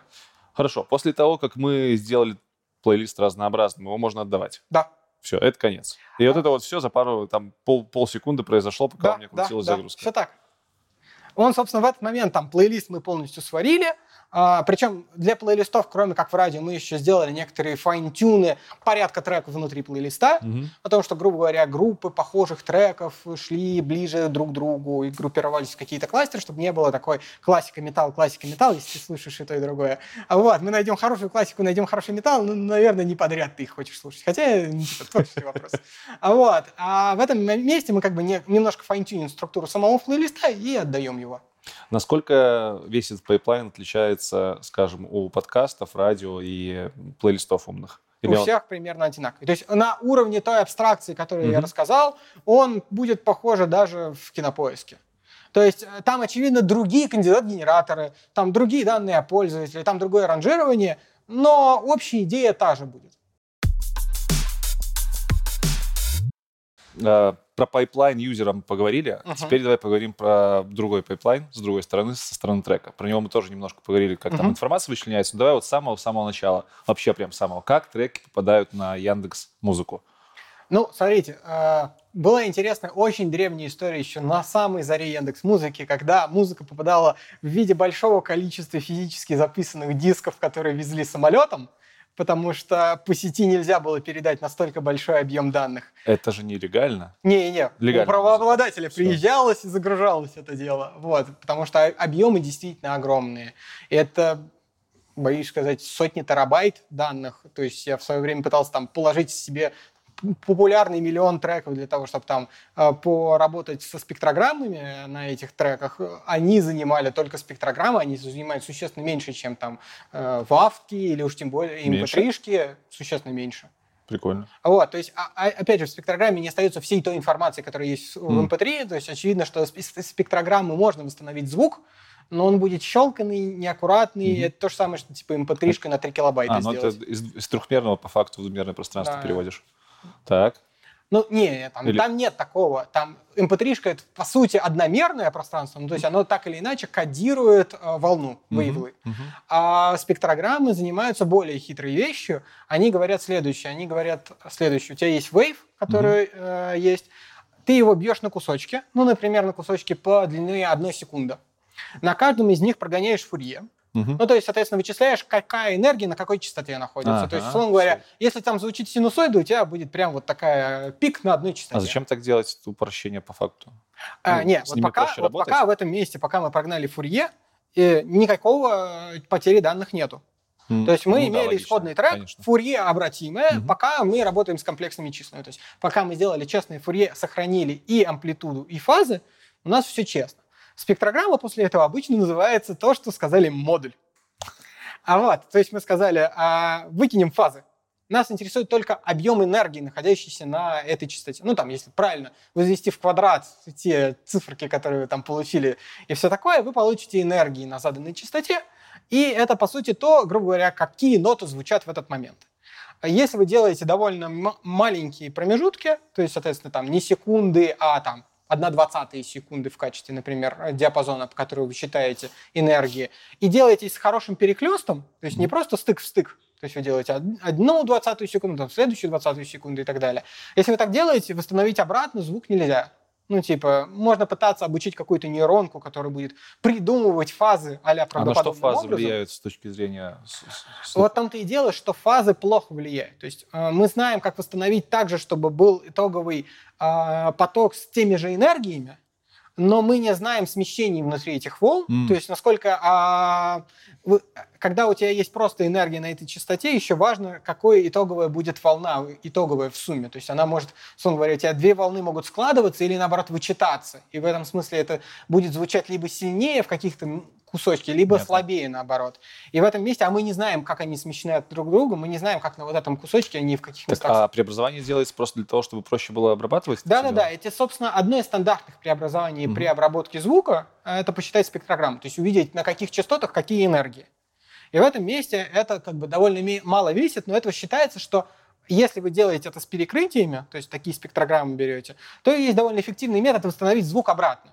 И если вы делаете прям большие спектрограммы, э, которые там по тысяче частот меряют за, то вы можете получить обратно довольно приемлемый звук. Вы не, ну типа, если вы не будете пользоваться там наушниками, а просто, не знаю, с ноутбука поставите это слушать, вы не услышите большой разницы между двумя версиями, восстановленной версией и исходной mp Очевидно, там, как только вы оденете наушники, вы услышите, что кое-что там потерялось, но если идти дальше, и на самом деле вот прям тысячи частот никто не использует, э, наше человеческое ухо устроено не так, мы не слышим тысячи частот в, абсолютных значениях. Мы а, э, слышим частоты в два раза э, громче, в два раза тише Мгм. и так далее. Наш, Кратно. наша шкала как бы логарифмическая в этом месте. А, и важно, собственно, брать частоты типа п- по степеням двойки, грубо говоря. И там, соответственно, есть специальные суммирования, там, например, мел-спектрограммы в этом месте, которые позволяют это сильно сузить. Вот мел-спектрограммы уже совсем плохо восстанавливают звук обратно. И вот даже с ними и их работать очень тяжело, потому что там типа какие-то вычисления над ними это все еще сотни терабайт. Это уж не говоря про там все данные музыки. Так, это мы отклонились. а? Да, это мы отклонились. Но, собственно, очень давно это привозили mp3-шками. Сейчас, конечно же, никто не возит mp3-шками. Сеть в мире за 10 лет действительно стала сильно лучше. А, И сейчас поставка примерно такая, что у нас есть отдельный сервис, ну, то есть вот есть музбэкэнд, есть рекомендации, есть отдельный сервис, Мгм. занимающийся приемом данных. А, С каждым правообладателем с каждым поставщиком, по сути, треков, э, работа идет индивидуально. Там прям надо памятник ставить людям, которые занимаются этим бэкэндом, потому что фактически под каждого правообладателя пишется код, который будет забирать у них треки, поста- поставки и так далее. Слушай, а условно говоря, это отвлечен от сейчас э, технической части вопрос. Я как физик напис- написать трек и закинуть туда его смогу? Да. Или мне нужно там какие-то инстанции по регистрации проходить? там, Смотри, по- там э, я не очень знаю, Слушай, можно ли чисто технически вообще никому не ходя просто прийти к Яндекс Музыке. У Яндекс Музыки была какая-то А, я активность. понял, через посредников. А, да, Мгм. была какая-то активность, чтобы позволять грузить, Мгм. а, но я не помню там точно правил. То есть Там я наверняка была куча вопросов с э, авторским правом. Да, да, да, да, что- да. Вот, ну, типа там вот есть такая проблема. Чисто технически, опять же, а, есть возможность загрузить свою mp3-шку для себя. То есть не Мгм. для других пользователей, для себя, если вы хотите сохранить часть своих mp3-шек, там, не знаю, песни вашего детства в виде замечательного плейлиста, вы можете это сделать. Ваши mp3-шки будут лежать у нас в базе, мы их радостно будем вам отдавать, когда вы будете слушать в своем устройстве с любой точки мира. Тут все довольно А просто. рекомендации там будут работать? Э, В любой точке мира тоже будут работать. С одной... не, в смысле, а, на, твоих, них, на- на твоих этих. треках. Не-не-не, на этих треках... Не, ну мы ти- типа делаем честно, мы как бы в эти mp3-шки не лезем. Ну, типа, мы Логично. их приняли у пользователя, положили, также отдали ему. Мгм. Ну, типа, ни вправо, ни влево. А, поэтому они никак не используются. Хорошо. Э, Загрузили трек, там право, право, Вместе Прав- с треком, соответственно, приехала некоторая мета от правообладателя. сразу же. Сразу же. Что То это есть там специально, а, ну, обычно это артист, Э, название трека, жанр, который приписал, Ну, ясно. версия. Что-то вполне обычное. Некоторые, да, она немножко различная у разных правообладателей. Соответственно, героям команды инкаминга большое спасибо, они причесывают эту информацию хоть в каком-то виде. Опять же, эта информация крайне грязная и крайне с ней плохо работать. Э, И правообладатели все присылают жанры в разных форматах. То есть, да, там есть поле жанр, но каждый называет их по-своему. На разном языке, Да, возможно. на разном языке. А, Мы в свое время делали исследование, что у нас загружено где-то около 50 Алл Пугачевых разными написаниями, кириллицей, латиницей, как только угодно. Потому что проблема в том, что а, там есть некоторые сложности с тем, что на некоторые треки некоторых исполнителей права у разных правообладателей. И Мгм. там точно начинаются проблемы, как склеить два разных артиста, два, двух разных правообладателей, потому что формально-то они абсолютно разные. И в этот момент у тебя появляется коллизия, что у тебя есть одно и то же. Мгм. А вот, тебе надо как-то объединить двух артистов от правообладателей в одного артиста для пользователя. Вот здесь, собственно, приходит много работы редакции, автоматики, которые пытаются вот там нужных склеить, ненужных расклеить, потому что иногда автоматика склеивает слишком много. Там были множество примеров, когда группы, называющиеся одинаково, ну, много примеров одинаково называющие там Nightwish, Мгм. Nirvana, которые несколько штук и так далее. Они все еще мешают рекомендациям, потому что пользователи по ошибке в поиске ищут Нирвану, иногда находят не ту. А Вот, а, и слушают ее в этот момент.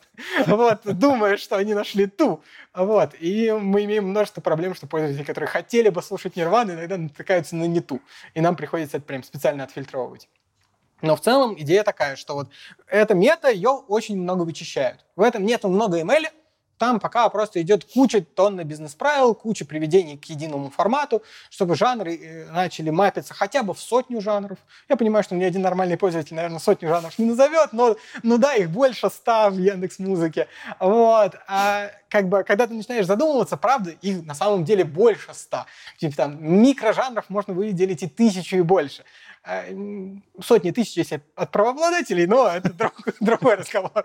Вот, там как бы идет прям маппинг типа регулярочками, типа давайте найдем вот такое-то слово в жанре от такого-то правообладателя и скажем тогда вот такой жанр есть. Потом приходит редакция, пытается объединять вот эти тысячи жанров в какие-то крупненькие, чтобы было более-менее однородно, и вот уже делают э, итоговый результат. Поэтому итоговым форматом здесь есть что? Мы получили импатришку, естественно, мы получили более-менее хорошее качество. Оно дальше, соответственно, декодируется в разный набор кодеков. Угу. Разные кодеки используются для разных устройств. Очевидно, что там в некоторых условиях нам выгоднее использовать ACC кодеки, в некоторых случаях это MP3 320, в некоторых MP3 192. То есть один трек имеет сразу несколько воплощений. Да-да-да, сразу кодеков. много воплощений.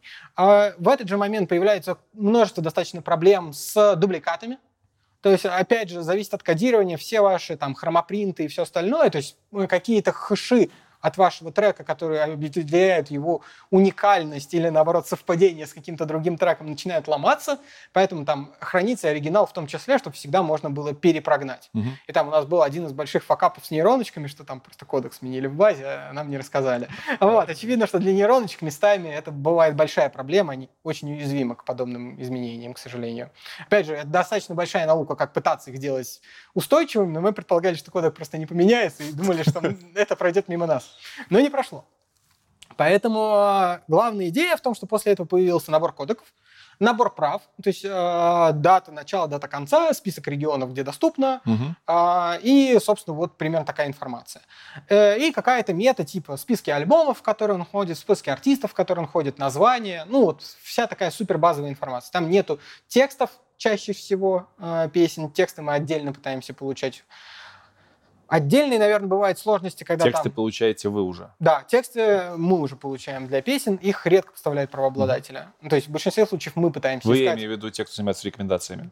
А, нет, в этом месте будет не совсем правда. Мы, ну, типа, мы стараемся в этом месте, так как тексты нужны пользователям в целом, независимо от того, кому, ну, типа, рекомендации это сделали или нет. То есть я, наверное, скажу так. Э, тексты находит общая команда, а, которая работает в музбэкэнде. Мы же иногда делаем технические тексты а для подкастов, где со звуком хорошо, и ASR там более ну, распознавание речи угу. в, в тексте, в звуке работает достаточно хорошо, там в сказках, в а, подкастах распознавание текста работает уже достаточно приемлемо, чтобы более-менее хорошо. Все еще, к сожалению, в сказках местами распознаются матные слова, мы с этим тоже как бы боремся, поэтому это нельзя показывать пользователям, такое качество. Нет. Но это уже можно использовать а внутри. распознавание текста э, автоматизированное OSR вы делаете? А, ну, мы как используем в данном случае, мы используем готовые наработки общей Яндексовской ну, инфраструктуры. Понятно. понятно, что здесь основное участие работает команда Алисы, угу, которая окей. больше всего на этом месте э, собак съела, и мы радостно пользуемся наработками большими. Хорошо. Э, метаданные, разные форматы в разных кодеках. Что вы с ними делаете? Ну, соответственно, с а, разными кодеками мы практически ничего не делаем. Мы в большинстве случаев берем MP3 320 и говорим, что это, типа, есть несколько форматов, которые всегда обязательно должны быть, ну, то есть э, некоторые форматы могут быть просто потому, что в них поставили трек, не всегда все поставляют в лузус формате, к сожалению, mm-hmm. правообладатели, они часто поставляют, ну, Там ну, еще есть. про lossless будет вопрос. Вот. А поэтому утверждение такое, все поставляют радостно как есть. Mm-hmm. Поэтому мы говорим, что для нас есть MP3 320, мы его в основном берем. А, и дальше, соответственно, на нем рассчитываем спектрограммы, и дальше обычно мы уже считаем, что все остальные алгоритмы базируются на спектрограммах. Это все происходит в офлайне в момент да, вот этого да, поступления да. трека. Да, там, соответственно, есть отдельный процесс, который досчитывает на ново пришедшие новинки по некоторым правилам, потому что новинок загружается очень много, особенно когда там, вот мы подключали не так давно нового правообладателя Мерлина, вот, и там был гигантский поток новой, новой музыки, которая ну, просто регулярно поставлялась, просто физически, там, месяц. Это было сейчас сети достаточно хорошие, чтобы там весь контент правообладателя за месяц можно было подготовить и перекачать. Э, сейчас это уже более-менее реально, чтобы вот так в фоне это могло происходить. Но это был все еще большой поток новых треков, и там специально, чтобы э, процессы, которые в офлайне это крутят, тоже не были перегружены, мы там выбирали только треки, которые там хоть сколько-нибудь слушают, ну, типа, это новинка, ну, типа, давайте за первую неделю ее хотя бы один человек послушает. Ну, давайте после этого мы ее посчитаем, спектрограмму, иначе слишком много получалось. Холодные пользователи, мы про них мало говорили. Угу. Какая специфика работы? То есть те чуваки, о которых данных практически нет. Вот они там условно, самое простое, первый раз зарегался и сразу пошел музыку слушать, либо там зарегался давным-давно в Яндексе, и вот музыку все тоже первый раз пошел слушать. Самое простое, что мне на ум приходит, вы просто им среднее по рынку предлагаете. Вот мы не пытаемся этого делать. Так. Утверждение следующее. А, а в свое время в музыке был внедрен, внедрен Wizard. когда на старте приложения, то есть когда пользователь mm-hmm. логинится, и он новенький, свеженький в музыке пытается послушать, послушать какую-нибудь рекомендательную фичу, а там мобильных приложениях, в принципе, войти в приложение, ему говорят, выбери любимые жанры, там, из десятка самых популярных жанров таких больших направлений, и любимых артистов. Вот, в этом месте это чуть-чуть более user-friendly, на мой взгляд, чем у YouTube, в который тебе выплевывает просто список исполнителей. Ищи. Вот. А, а мы хотя бы делаем двухшаговый, что надо вначале ткнуть жанр. Я не знаю, может быть, и, и я просто слишком старый в этом месте. Мне проще вначале ткнуть жанр, а потом найти исполнителя, вот, чем наоборот. А, но идея именно такая. Этого, в принципе, уже достаточно, и чтобы что-то там буквально трех лайков достаточно, чтобы мы поняли направление. Mm-hmm. А дальше, ну, типа, ты выбрал рок. Ну, типа, понятно, есть много понятного рока. Дальше по исполнителям понятно, ты любишь русский рок или не русский рок.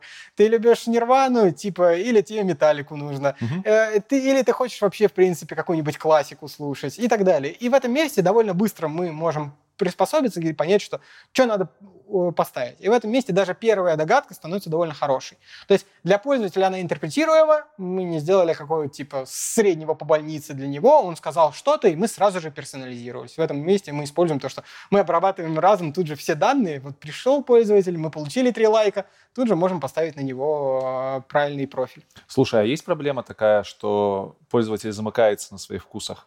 Условно говоря, если он постоянно лайкает рок, вы постоянно ему предлагаете рок, а вдруг ему понравилась бы классика, и он об этом никогда не узнает. Э, да, это одна из главных проблем, в принципе, челленджей сейчас в том, чтобы как раз сделать разнообразие в музыке очень большим. То есть для нас главная задача сейчас, которую мы пытаемся решать, это как сделать музыку разнообразнее, сделать ее интереснее для пользователя, и том, чтобы пользователю не казалось, что ему слушают, ему ставят одно и то же.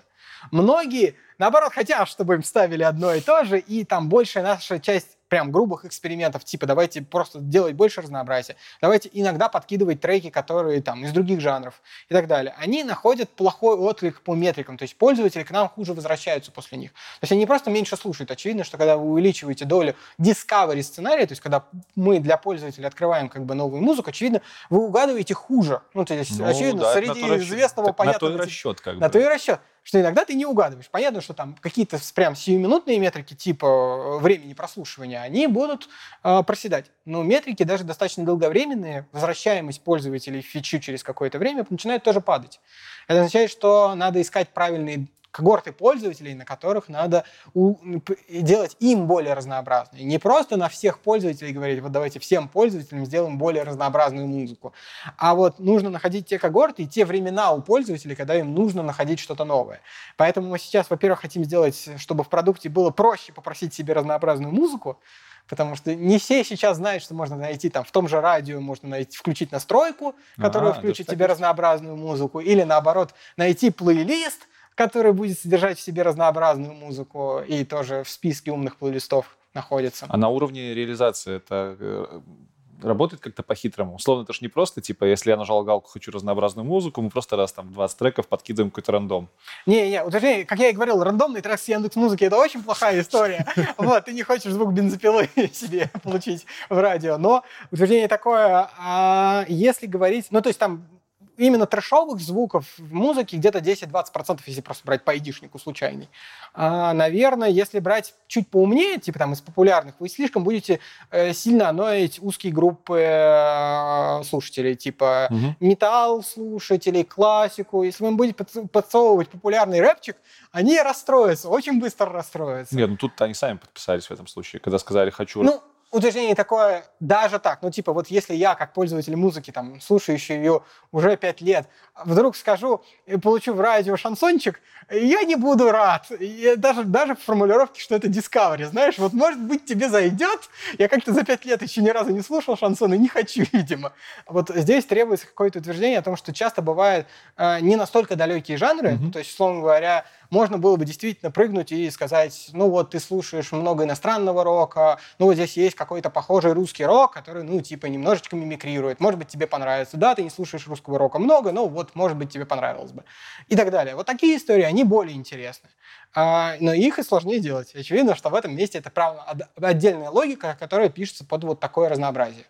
Наша, конечно, глобальная цель, чтобы пользователю не надо было изъявлять собственноручное желание, типа, хочу разнообразия, а ему надо было, чтобы, ну, типа, он просто включил поток, и он ему просто нравился. Понравился, Без, без оговорок, со словами, ну, вообще, я хочу сегодня по разнообразию. Мы должны угадать по его действиям, что сегодня ему хочется по разнообразию. Если он вот сам пришел с интентом «хочу разнообразия», Окей, вот, вот радиостанция, на которую вы можете пойти, или вот плейлист для тебя. Но вообще паттерном использования должно быть пришел, включил, и там звучит та музыка, которую тебе ежедневно приятно слушать. Э, Как влияет язык на рекомендацию? Ну, условно говоря, там, если ты слушаешь много русской музыки, действительно ли тебе будет рекомендоваться много русской музыки? Утверждение, естественно, верное. Мгм. Ну, то есть, э, очевидно, что язык один из сильных факторов. Мгм. Причина очень простая. Один из больших паттернов использования, в принципе, стриминговых сервисов – это слушать что-то в фоне. Пока работаешь, пока едешь и так далее. Многие люди, ну и я, например, в том числе, очень плохо могу работать или что-то делать, когда мне в ушах что-то русское крутится или английское. Потому что понимаешь. Да, потому что я понимаю, я начинаю иногда вслушиваться. Мне надо либо так, чтобы текст нельзя было разобрать, тогда, в принципе, неважно, на каком языке это м, поется. Вот. Либо это должна быть инструментал, классика, либо какой-то там, типа, норвежский язык. Отлично, замечательно. Я нифига не понимаю, э, а музыка хорошая. А Вот. И в этом месте много достаточно таких пользователей с таким интентом. То есть, наоборот, выгодно в этом случае рекомендовать не их язык. Да, не их это язык. Немножко инверсивно так. Да-да-да. да. В этом месте появляется какая-то такая интуиция о том, что иногда нужно находить не твой язык, или Мгм. наоборот твой язык, когда там пользователь э, пользуется музыкой для того, чтобы именно слушать. Многие просто хотят просто насладиться музыкой, открыть для себя Блин, что-то это новое. очень абстрактно. Как ты это поймешь? Типа, пользователь хочет слушать музыку и вслушиваться, или он просто фончиком ее включает? Ну, для этого у нас есть статистики, что пользователь, например, в это время дня обычно слушал в прошлом. То есть верно ли, что вот сейчас он обычно в этот момент едет в машине и привык слушать какую-то там Откуда ты Около- знаешь, что он ездит в машине? А мы не знаем, мы просто привыкли, что, ну, типа, я едет в машине, мы не знаем. В этом месте мы это аппроксимируем из того, что обычно он слушает какую-то фоновую музыку в этот а, момент. все, понятно. И я, грубо говоря, он едет в этот момент в машине, Мгм. ему там, типа, сильно интересная музыка, неинтересная, ему главное, чтобы просто что-то звучало, не было тихо. И в этом месте как раз вот мы находим вот эти паттерны просто в истории пользователя. Прям вот его личной персональный, что вот обычно в это время он делает то-то и так далее. А ну, тут тоже палка о двух концах. В какой момент вы начинаете понимать, что в том прошлом он это еще сам делал, а не вы уже за него это делали? Типа, Не, очевидно, что мы, ну как бы, в этом месте мы смотрим на фидбэк. ага. Опять же, если он начинает э, скипать и как-то, де- ну, типа, Понятно. а- активные действия себя проявлять, мы начинаем видеть, что мы были неправы. А, очевидно, что в этом месте ни- никто не стоит с каким-то бизнес-правилом, там, нигде в коде написано «If ты сидишь в машине» или там «If ты сегодня пятница вечер». А, там все это делается через CardBoost, а, который, собственно, цель которого посчитать, насколько трек в этот момент времени зайдет пользователю, и дальше мы ему рассказываем о том, что сегодня пятница вечер, что обычно в этот момент ты слушаешь вот такую-то музыку, а такую-то музыку не слушаешь, и дальше уже Катбуст сам принимает решение, важна ли вот эта статистика, которую он видит про текущее состояние дня, или не важна. И наоборот, соответственно, мы можем посчитать, что статистика, в принципе, по всем а, временным диапазонам у тебя примерно равная, Поэтому и там о том, что какой-то локальный всплеск сейчас произошел, ну, неважно, у тебя там, например, мало данных для этого. Мгм. В этом месте катбуст, оптимизирующий счастье пользователя, в том смысле, что насколько треки, которые он ставит, его цель, чтобы они лайкались, если не лайкались, то хотя бы слушались, если уж не слушались, то хотя бы скипались, а не дизлайкались, ну и так далее. То есть его цель вполне конкретная, находить классные треки для пользователя. И мы решаем задачу через него. Соответственно, мы говорим, что мы рассказываем к- CatBoost у все вот эти подробности, и эти, вот эти тысячи цифр, которые я сказал, вот мы рассчитываем, вот они вот ровно и занимаются описанием. А что сегодня пятница вечер и так далее. Вот все вот эти факторы, это вот одни из этих чиселок среди этой тысячи, и CatBoost может принимать на основе них решения. Хорошо. Э, У меня еще осталось пару юридических вопросов, к Мгм. сожалению. Давай. Или к счастью. Э, Почему Яндекс выходит на такое маленькое количество рынков? Условно говоря, Беларусь, Россия, там Израиль недавно, по-моему, подключился. Там был Израиль, там многие страны СНГ есть, э, Ну да, ну- Узбекистан. Ну, ну, типа, не весь мир. Почему это юридически сложно? А, Значит, первое утверждение. Первое, смотрите, а, есть классная вещь, которая есть о Яндекс Музыке. В том, что пользователь, купив подписку, Мгм. может поехать в любую страну и будет слушать музыку там, и мы ему вправе будем поставлять эти mp3 в любую страну. Ну, не в Важно, люб- Не в любую. Ну, условно, там, где VPN Яндекс режет, не поставишь. Ну да, ну типа утверждение такое, э, не, не там, где заблокированы сервисы Яндекса, да, но типа ты можешь спокойно поехать в Америку, и, И даже Яндекс при том, работать, что да? мы не можем продавать там подписку, мы не можем продавать там контент, но ты с купленной подпиской в России можешь слушать там музыку. Мгм. Э, Это классное утверждение. И его очень хочется сохранить, очевидно. И это требует больших договоренностей с правообладателями во всех странах о том, что там, купив подписку, там, не знаю, в Узбекистане, ты, правда, можешь слушать музыку потом везде. И, соответственно, про многие страны есть большая проблема в том, что не интересен только международный каталог. Ну, чи- а, типа, очевидно, что во многих странах не интересен русский каталог. Э, Ну, типа, классно, что он у вас есть, но как бы не очень нужен. Нужен локальный.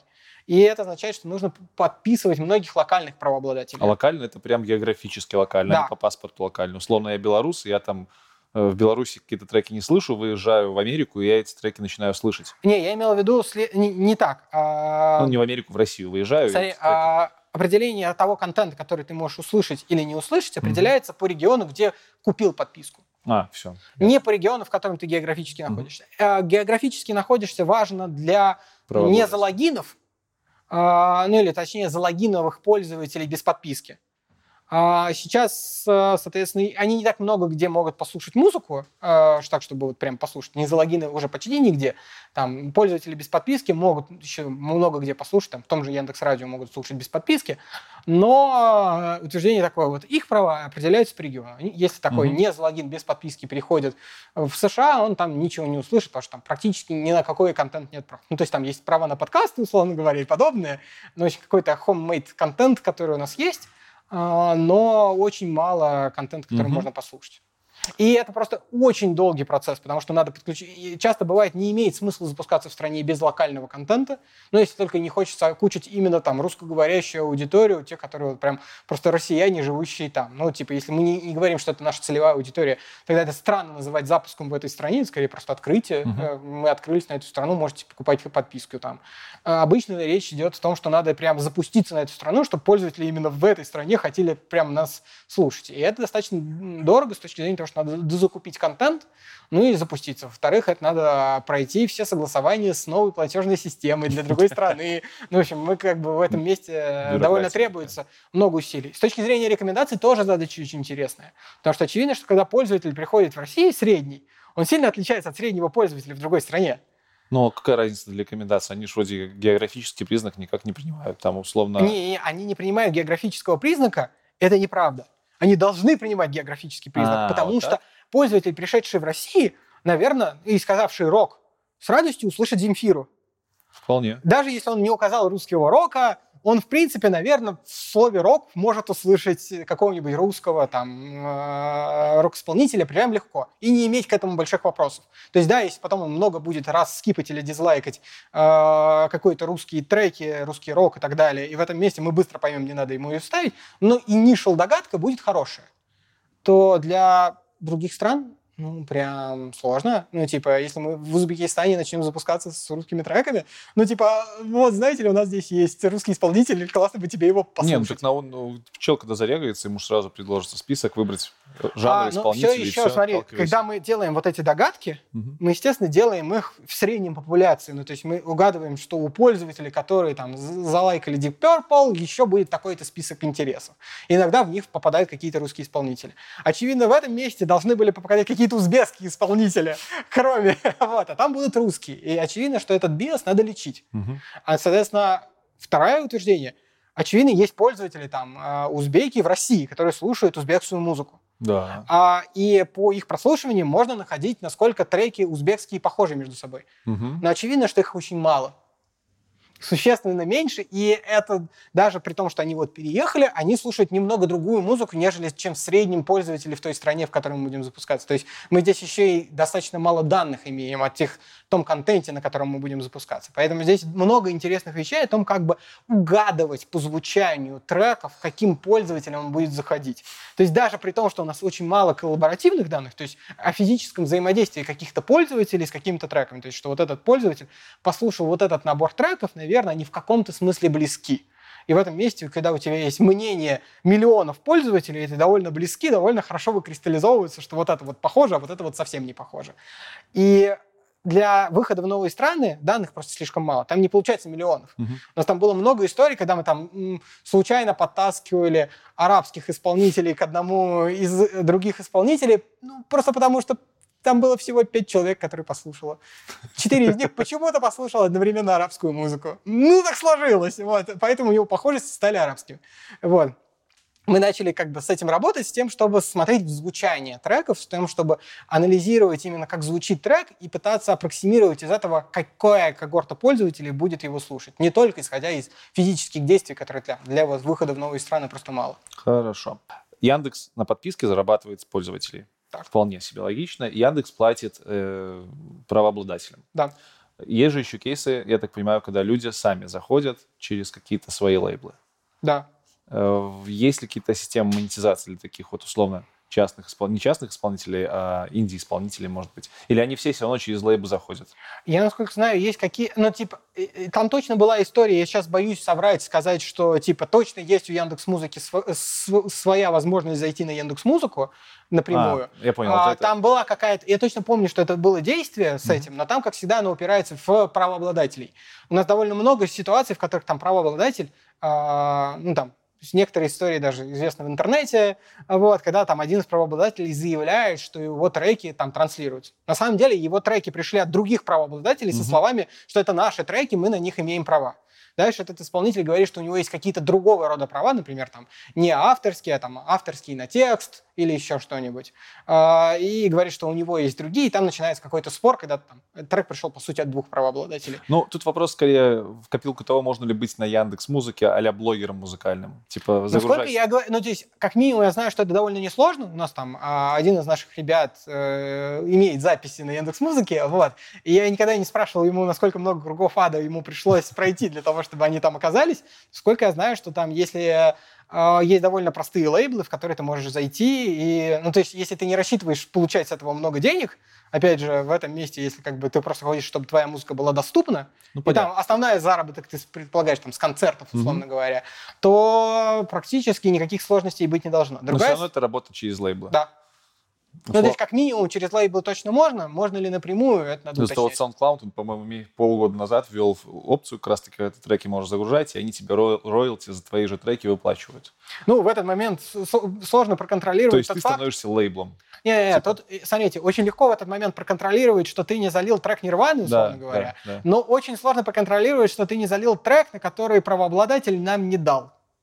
Тоже верно. Ну, то есть, э, либо правообладатель сказал, что эти треки еще недоступны, либо еще что-то. Мгм. Часто бывает с супер новинками.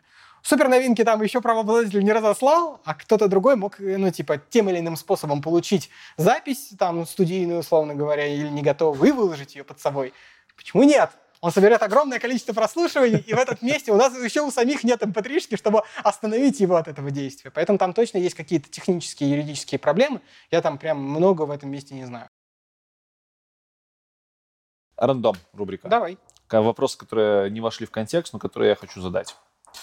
Почему в Яндекс Музыке нету Алисы, конкретно в приложении? Вроде как очень логично, чтобы она там была. В навигаторе есть, а в, Алисе, в, Яндекс Музыке нету. Я точно знаю, что эта задача есть в разработке. Вот. А на разработке она появилась с тех пор, как а, на ковиде, называется, э, вся группа музыкальной разработки развлекалась и провела хакатон. Мгм. Там было сделано множество классных идей. Мы там за два дня соби- пытались собрать какие-то рабочие приложения, какие-то интересные идеи воплотить. Например, о том, как а, делать лайки с гарнитуры, на которой нет отдельных дополнительных кнопочек, или а, как эм, сделать а, по-другому визард. То есть сейчас визард устроен тем, что ты выбираешь жанр, выбираешь артистов, а может быть тебе выбирать по слушанию треки. То есть, условно говоря, показывать прям сразу треки, включать музыку, типа показывая иконку артиста, говорить вот трек, лайк, дизлайк, и быстро угадывать через несколько итераций какие-то треки, которые тебе понравились. Или вот, соответственно, мы делали вставку в Алису, э, в приложение. Оно было довольно ну, типа, не очень аккуратно сделано. Там надо было произносить прям специальные кодовые фразы, чтобы там перейти в нужные места. Ну, очевидно, что это не самый user-friendly интерфейс. И точно знаю, что ее точно развивали, чтобы э, Алиса была доступна в приложении.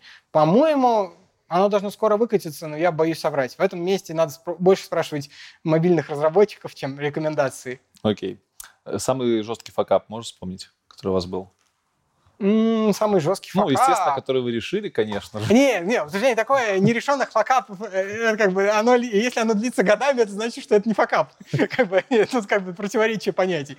А, Я не могу сказать самый жесткий, Просто самые жесткие факапы в Яндекс Музыке были связаны, к счастью, не с рекомендациями. Мгм. Это там э, лежала правда давно. Я могу рассказать плюс-минус последний веселый. Давай. А, а, было утверждение следующее.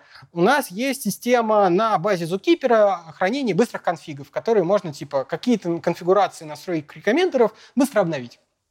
Естественно, мы выкатили туда некоторые обновления, нас попросили а, а, на старт некоторые новинки поставить повыше в одном из плейлистов.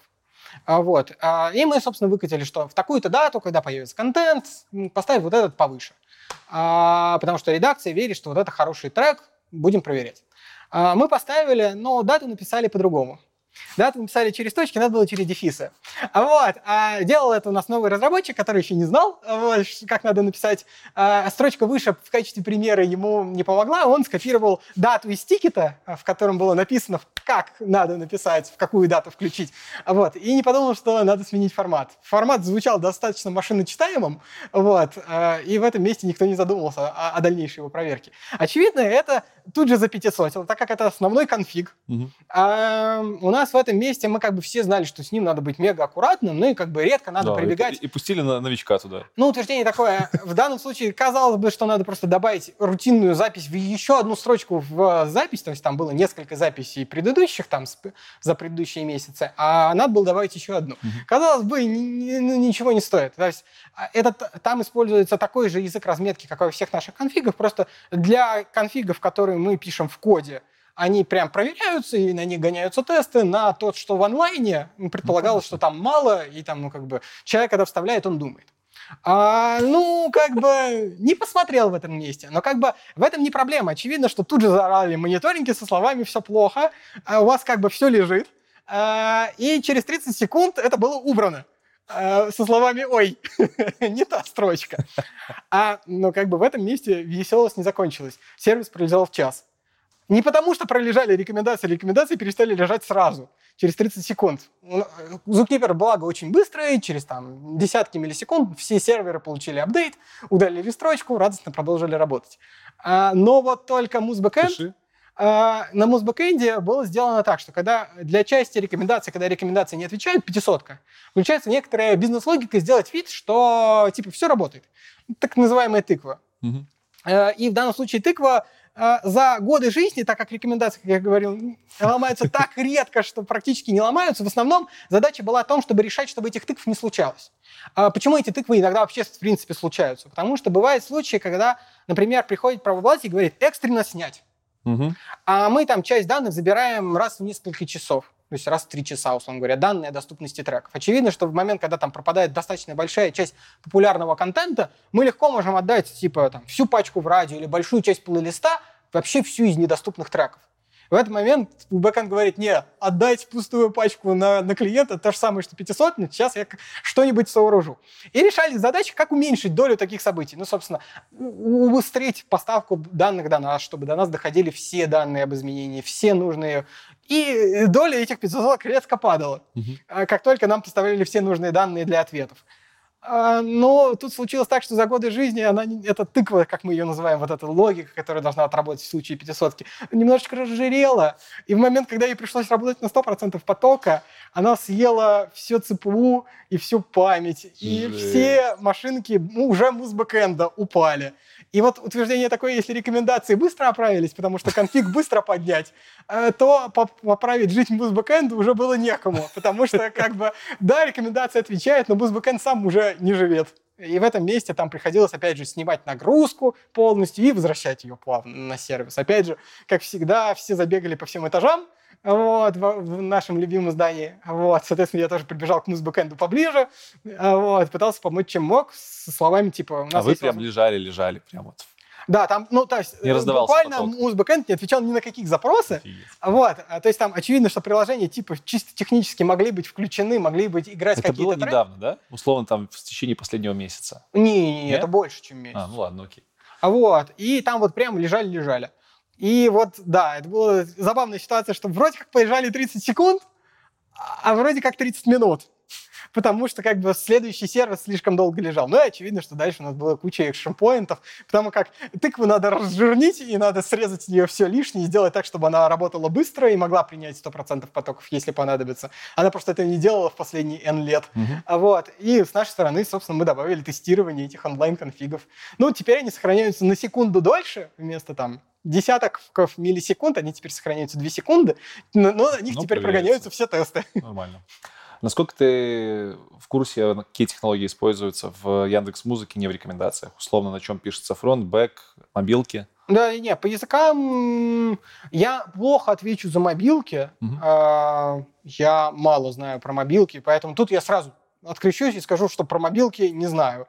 Я слышал, вот, э, но я не буду утверждать. А про бэкэнд и так далее это уже легко. А основные бэкэнды все пишутся на Java, а, соответственно, все тяжелые части, которые прям вот супер вычислительно тяжелые, они пишутся на плюсах. А, очевидно, что вся дальше, ну, типа, наверное, в этом месте надо сказать чуть-чуть про офлайн обработку. По крайней мере, неприлично говорить про рекомендации, не говоря про офлайн обработку. Очевидно, что там 90% нас уходят на то, чтобы работать с офлайн данными, нежели писать какие-то онлайн части. Uh-huh. А офлайн часть у нас крайне разнообразная по языкам. А, понятное дело, что используется кто во что гораздо. В бэкэнде для какой-то офлайновой обработки логов часто используется Go, а, мы у себя, соответственно, много как рекомендаций используем и питончик, понятное дело, учить модельки а, и готовить их. Если это какие-то готовые, ну, типа, плюс-минус запакованные пакеты, которые ты просто зовешь на правильно подобранных данных, очень легко на питончике, там минимальные накладные расходы у тебя получаются. Когда требуется сделать вызов какой-нибудь распределенной жабы, обычно там то, что доставить времени, ну, то есть если вы говорите о парадигме MapReduce, то в этом месте там время доставки данных существенно больше времени их обработки, mm-hmm. поэтому если вы там складываете циферки на питончике, это не так важно, потому что все равно этим данным приходится качаться по сети. Но как бы питончик все равно достаточно быстрый становится. А если же говорить о обработке именно совсем больших данных, мы используем а, написанный в Яндексе специальный диалект SQL, а, который мы называем YQL. Вот. А, и он, собственно, занимается тем, что преобразует SQL-подобный вид запроса, это прям SQL-подобный, потому что там можно прям писать код. Там можно циклы писать, mm-hmm. там можно ну, писать ну, прям... Транзакт SQL или что там еще есть? Походу. Ну, в общем, там, там можно вызывать, там можно делать ставки на питоне. В а, общем, вот вот. в общем, как бы... Тьюринг полный еще Да, да, он как бы такой э, на стероидах э, SQL, но это же не такое, что он позволяет делать SQL-подобные запросы к просто обычным табличкам. В этом месте ты можешь просто сказать, что у тебя есть какая-то табличка на распределенном кластере, а, ну, типа там ближайший аналог внешний будет HDFS, условно mm-hmm. говоря, у тебя есть там какая-то табличка с данными. В Яндексе все таблички э, типизированы, то есть, соответственно, все колонки не просто свойлены в value, а, соответственно, каждая колонка имеет типы и отдельное название. Ты говоришь, пожалуйста, селект там звездочка или селект такая-то колонка, потом join с другой табличкой и так далее. Ты пишешь понятный язык запросов. Ну и вот такие скрипты. Очевидно, что в этот момент никто не любит тысячестрочный скрипт на SQL, но это самый быстрый, самый эффективный способ написать какую-нибудь там достаточно тяжелую обработку, то есть там посчитать какие-нибудь специфичные популярности треков на Яндекс Музыке или там какие-нибудь правильные, даже матричные разложения там можно посчитать, э, вызвав специальный э, аддон, там можно подгружать себе готовые плюсовые mm-hmm. тоже либо, не только код на Python. Вот, можно подгружать готовые функции из либо и говорить, что вот у меня есть э, эмбеддинг, пожалуйста, сделай следующую итерацию при вот таких входных данных. Хорошо. Э, если бы сейчас какой-нибудь сеньор, посмотрев нас, сеньор условно джавист, угу. который когда-то там в универе учил вышку, но уже забыл, захотел к вам в рекомендации присоединиться, что бы ему стоило бы почитать? Ну, то есть утверждение такое, как мы, в принципе, нанимаем в этом месте людей. Все очень просто. Мы в большинстве случаев хотим, чтобы у, польз... э, у, у кандидата... А, а вам люди вообще надо? Вас да, 10? Да, да, нас 10, и нам нужно больше. Как Давай. я рассказал, у нас куча идей, которые надо проверять, и нам, правда, не хватает рук, очевидно. Мы, очевидно, ищем, а, в принципе, всех людей, которые знают Java или Java-подобный язык, мы не ставим требования исключительно Java. То есть, например, когда я приходил в Яндекс Музыки, у меня был, условно говоря, опыт в Java 6, Uh, ну, типа, ну, так себе с точки зрения опыта. Конечно, 4 года назад это было не настолько плохо, насколько это звучит сейчас, но все еще, даже тогда уже были все новые Java. Были, ну, а вы типа... у себя что используете? Восьмую, двенадцатую? Uh, ну, не-не, мы используем одиннадцатую, естественно. Одиннадцатую, вот. а, одиннадцатая а, LTS, да? Да-да-да. Вот. И думаем о, о переходе на пятнадцатую. Тринадцатую мы запустили, нормально. вот, а, там с проблемой с garbage коллектором, Мгм. нам не очень понравилось. А вот, когда вебы могут падать, вот, просто так. А, но, и поэтому мы думаем о переходе на 15. Ну, там у нас некоторые легаси есть в том смысле, что там часть кода написанная под старые системы сборки, и в этом месте надо немножечко проапгрейдить, чтобы просто так было Хорошо. перейти. Так что почитать? Окей, Вот, собственно- владеем языком Java-подобным, C-подобным. Да, да, C-подобным языком. И почитать главное требование в том, чтобы у человека было желание заниматься рекомендациями. Поскольку утверждение такое, я встречал довольно много людей, которым а, костылевтыкание, как часто называют машин learning, а, не очень нравится. Им нравится писать код так, чтобы было вот понятно, были тесты, было все. Они когда говорят, ну вот давайте здесь пробросим градиентики, а, поучим 10 тысяч шагов, а вы там что-нибудь хорошее сойдет. Потом вот на итоговую меточку посмотрим, и вот-вот-вот сошлось. А вот, когда ситуация, когда твой код практически невозможно протестировать, невозможно протестировать, как правильно работает рекомендация. Можно протестировать какие-то запчасти э, рекомендаций, что там, не знаю, алгоритм правильно пробросил градиент. Ну, типа, это называется, напиши рядом еще одно такое же вычисление градиента, или там заканонизируй какой-то набор случаев в этом месте. Ну, типа, все, что ты можешь сделать. Мгм. А по-нормальному end-to-end ты не можешь протестировать. Ну, типа, можешь протестировать, что рекомендации работают, отвечают что-нибудь, что они отвечают хорошо, нормально. Ты не знаешь, ты не можешь даже этого протестировать. И не можешь канонизировать. Ты не можешь сказать, что вот этот список треков правильно отдавать на такого пользователя. Ну, если мы нашли другой классный трек или вышла новая новинка, это что, неправильный ответ? Ну, типа, практически все ответы становятся правильными. И в этом месте э, это очень важно, чтобы у человека было желание заниматься таким. Это может быть как очень интересно. Вот, ну, например, мне очень интересно. Тебя вообще прет. Вот, заниматься таким... э, но у многих людей требуется строгость. Ну, типа, чтобы было аккуратно. Очевидно, во вторая, вторая проблема для машин learning, для многих людей, это сложности с планированием. Очевидно, что задачи, которые мы делаем, мы берем в работу задачи, они сходятся за месяца. Не потому, что человек кодит месяц. Кодит человек несколько дней. А, но проблема в том, что это итеративный процесс. Во-первых, потому что он сделал какую-то версию, он ее попробовал, увидел, что профита нет. Попробовал еще раз, и опять увидел, что профита нет. И попробовал третий раз, и уже профит увидел. Профит увидел на каких-то там, например, оффлайн замерах, которые мы делаем, соответственно, показывающие, что там его изменение будет потенциально полезно. Выкатил в АБ, а АБ еще две недели. И в итоге там задача, которая, в принципе, ну, типа, в обычном ситуации взята, взята была бы в спринт, там, не знаю, там, на один-два дня, а, занимает там, типа, месяц. А, И как бы это содержательный месяц. И мы считаем, что вот вся задача, это вся целиком одного человека. Это не один человек придумывает идею, ну, типа, или, по крайней мере, мы обсуждаем вместе эту идею с ним, после чего делается сбор данных, имплемент реал-тайм части, выкатка, анализ итогов эксперимента, собственно, проведение эксперимента и анализ его итогов. Очевидно, что это все должно делать один человек, и мы максимально помогаем, чтобы это было просто. Очевидно, что там, типа, вот тебе сервис, а скажи, стало ли лучше, это там, ну, типа, задачка точно не для стажера, который только что пришел. Вот, поэтому очевидно, что у нас есть готовые инструменты, которые умеют оценить и посчитать нужные значения по экспериментам. Но это делает человека вспомнить, что у него есть готов... идущий эксперимент, который, по которому надо сделать выводы, и его надо проинтерпретировать. Правда ли то, что мы хотели сделать в этом эксперименте? То есть, например, мы увеличивали долю новинок в радио. Правда ли она увеличилась? Правда ли увеличилась настолько, насколько она была расчетно увеличена? Или, возможно, есть баг? Или, наоборот, эксперимент получился абсолютно серый, и задаться вопросом, ну, и это некоторый жаргон, серый Мгм. эксперимент означает, что нет никаких значимых изменений в нем. То есть очевидно, что когда вы меряете на двух больших выборках какие-то данные, они всегда не совпадут. Вы не получите идеально ровного результата в группе А пользователей и в группе Б. Они всегда будут отличными. Вопрос, значимы ли они отличаются, сильно ли или нет.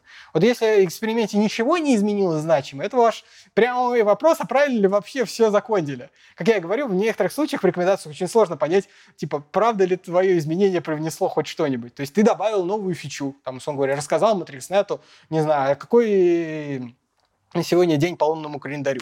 А, не знаю, зачем захотел ты это сделать, ну, рассказал. А потом, как бы, ты видишь эксперимент, в котором ни- никакого эффекта нету. А, вот, в этот момент тебе, как бы, рассказывают, что фича была не полезна. В этот момент ты, как бы, идешь, возвращаешься назад, почему ты когда-то на оффлайне вдруг увидел Так, А, все, профит. все, хватит. Ты сейчас просто людей, типа, э, вы должны обладать э, любовью. И погнал, типа, тут все жопа, месяц мы, короче, делаем. Не, ну понятно. То есть Не, нужно ну, кайфовать утверждение того, такое, что что работать с ML надо любить это дело. Мгм. И в этом месте а, многих этих людей, правда, очень хочется поработать с ML. Потому что это правда магия, когда ты просто ничего не делаешь. У нас нигде не написано строчки кода, что там типа к Нирване рекомендуй это или к этому вот это. В нашем коде нет ни строчек, ни одного упоминания, ни одного ID артиста. И при этом все отлично работает. Без эвристики. Без, ну, типа, без эвристик, ну, кроме, вот, я говорю, эвристик про построение Понятно. самого потока, который вот мы максимально пытаемся Если сейчас- говорить про конкретно твердые навыки, в смысле области знаний, которые нужны будут джависту, которые Ну, нужно вот будет утверждение специф- такое, мы- Есть ли специфика? Ну, типа, там, вышмат, статистика, нужно ли тебе это подтягивать? Не-не, утверждение такое, мы не требуем вышмата уж точно. Ну, то есть утверждение такое, а, я, конечно, Ну, как ты человек поймешь, с образованием, свертка и градиент, если ты этого не знаешь, типа. Но утверждение такое, большей части людей, которые пишут код, Мгм. а, если они не занимаются разработкой новых алгоритмов, очевидно, есть люди, которые занимаются больше разработкой, есть, которые занимаются больше алгоритмами. Для людей, которые занимаются больше алгоритмами, то, очевидно, знание градиентов супер полезно. Мгм. Но в этом месте есть множество примеров, которые, ну, там, типа, люди, зная примерно, что такое градиент, спокойно учат нейронки, не вдаваясь в детали, совершенно спокойно. Это в нынешнем мире не является никаким требованием. Тогда как, э, если ты занимаешься инфраструктурой, ну, типа, ты можешь знать общие слова про ML, как оно применяется, ну, вот как я рассказываю, условно говоря, то есть какие-то базовые понятия. Ты можешь там не понимать последнего слова в машин-лернинге, не читать последних статей и так далее. Тебе не понадобится знание. То есть знание математики, вот лично мне, помогает только в случае, когда я прихожу и говорю, я хочу читать новые статьи.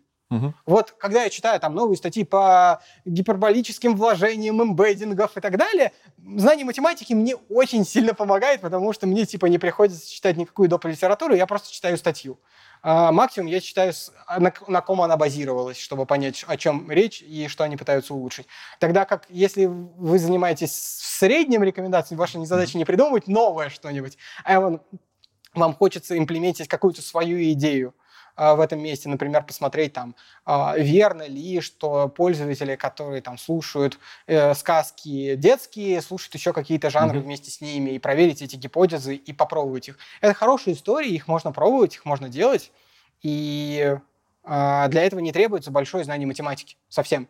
А знание какой-то простейшей статистики помогает, но типа на самом деле обучить базовым словам email и базовым словам статистики, если ты именно хочешь заниматься разработкой, легко. Э, Тут важно именно желание, потому что надо пони- понимать, что ты будешь всегда работать с таким немного зыбким, устойч- не очень устойчивым. а, не то, что тут речь не о самом коде. Код, естественно, можно протестировать сколько, сколько угодно. Но с зыбким основанием с точки зрения того, что ты не знаешь, вот ты сделал классную фичу, звучит классно. Будет ли она работать? Мгм. Даже если вот в большинстве случаев продуктовая фича. Мы молодцы, если мы выкатили. В рекомендациях мы, мы только начали, если мы выкатили. Это начало. Это как бы это не то, что мы молодцы. Это мы вот потом узнаем, типа, результат-то положительный. И, ну, часто бывает ситуация, что результат не положительный. Или эффекта нету. И в этом месте ты говоришь, да, эффекта нет. Вот один из таких наших довольно болезненных экспериментов, которые говорят о том, что а, давайте сделаем музыку в радио разнообразнее. Просто физически будем ставить больше разных артистов, Мгм. просто больше разных треков, сделаем на это буст. И мы выкатываем этот эксперимент. Вроде хорошие изменения. Вроде особенно при том, что там некоторые использователи нам говорят, что разнообразия действительно не хватает. И мы видим, что метрики портятся. Мгм. И вроде хорошие изменения, а вроде нет. И мы могли бы, с одной стороны, сказать, что «О, классно, давайте катить». Но так как мы, мы не молодцы в этот момент, метрики испортились, и в этом месте как бы всегда надо понимать, что как бы нет гарантии успеха. В большинстве случаев в продуктовой разработке у тебя есть единственная гарантия неуспеха, что какой-нибудь смежник не успел. Вот к ним э, сильно добавляется тот факт, что как бы вообще вся идея могла быть не очень удачной, и даже если все смежники успели, ничего могло не получиться. Хорошо. А, у меня есть проблемка небольшая. Давай. Давай, так, к, к другим вопросам перейдем, уже не техническим больше. Э, Меня недавно хакнули. Хак, лайф, как-то, э, не лайф хакнули. Короче, это был, я считаю, э, это была социальная инженерия от моей Мгм. девушки. Я считаю, что в этом э, виноват Яндекс Музыка виновата, хотя я Яндекс Музыкой пользуюсь очень давно и очень кайфую от всего, что там происходит. Э, Моя девушка слушает Мияги и Скриптонита, Мгм. я до этого их не слушал, она постоянно меня обижалась, что я не хочу их включать. Потому что когда она просила включить, я говорю, а давай просто плейлист дня. И включал плей- плейлист дня. Потом в какой-то из дней она просто взяла мой телефон, Мгм. пару раз в плейлисте, э, пару раз лай- э, лайкнула Мияги с моего аккаунта из Криптонита. И на следующий день, когда мы ехали на работу, у меня процентов 80 музыки играл Мияги и Скриптонит. И еще недели две. Типа в плейлисте дня. Как Да, это работает? А как это работает? А, утверждение следующее. Смотрите.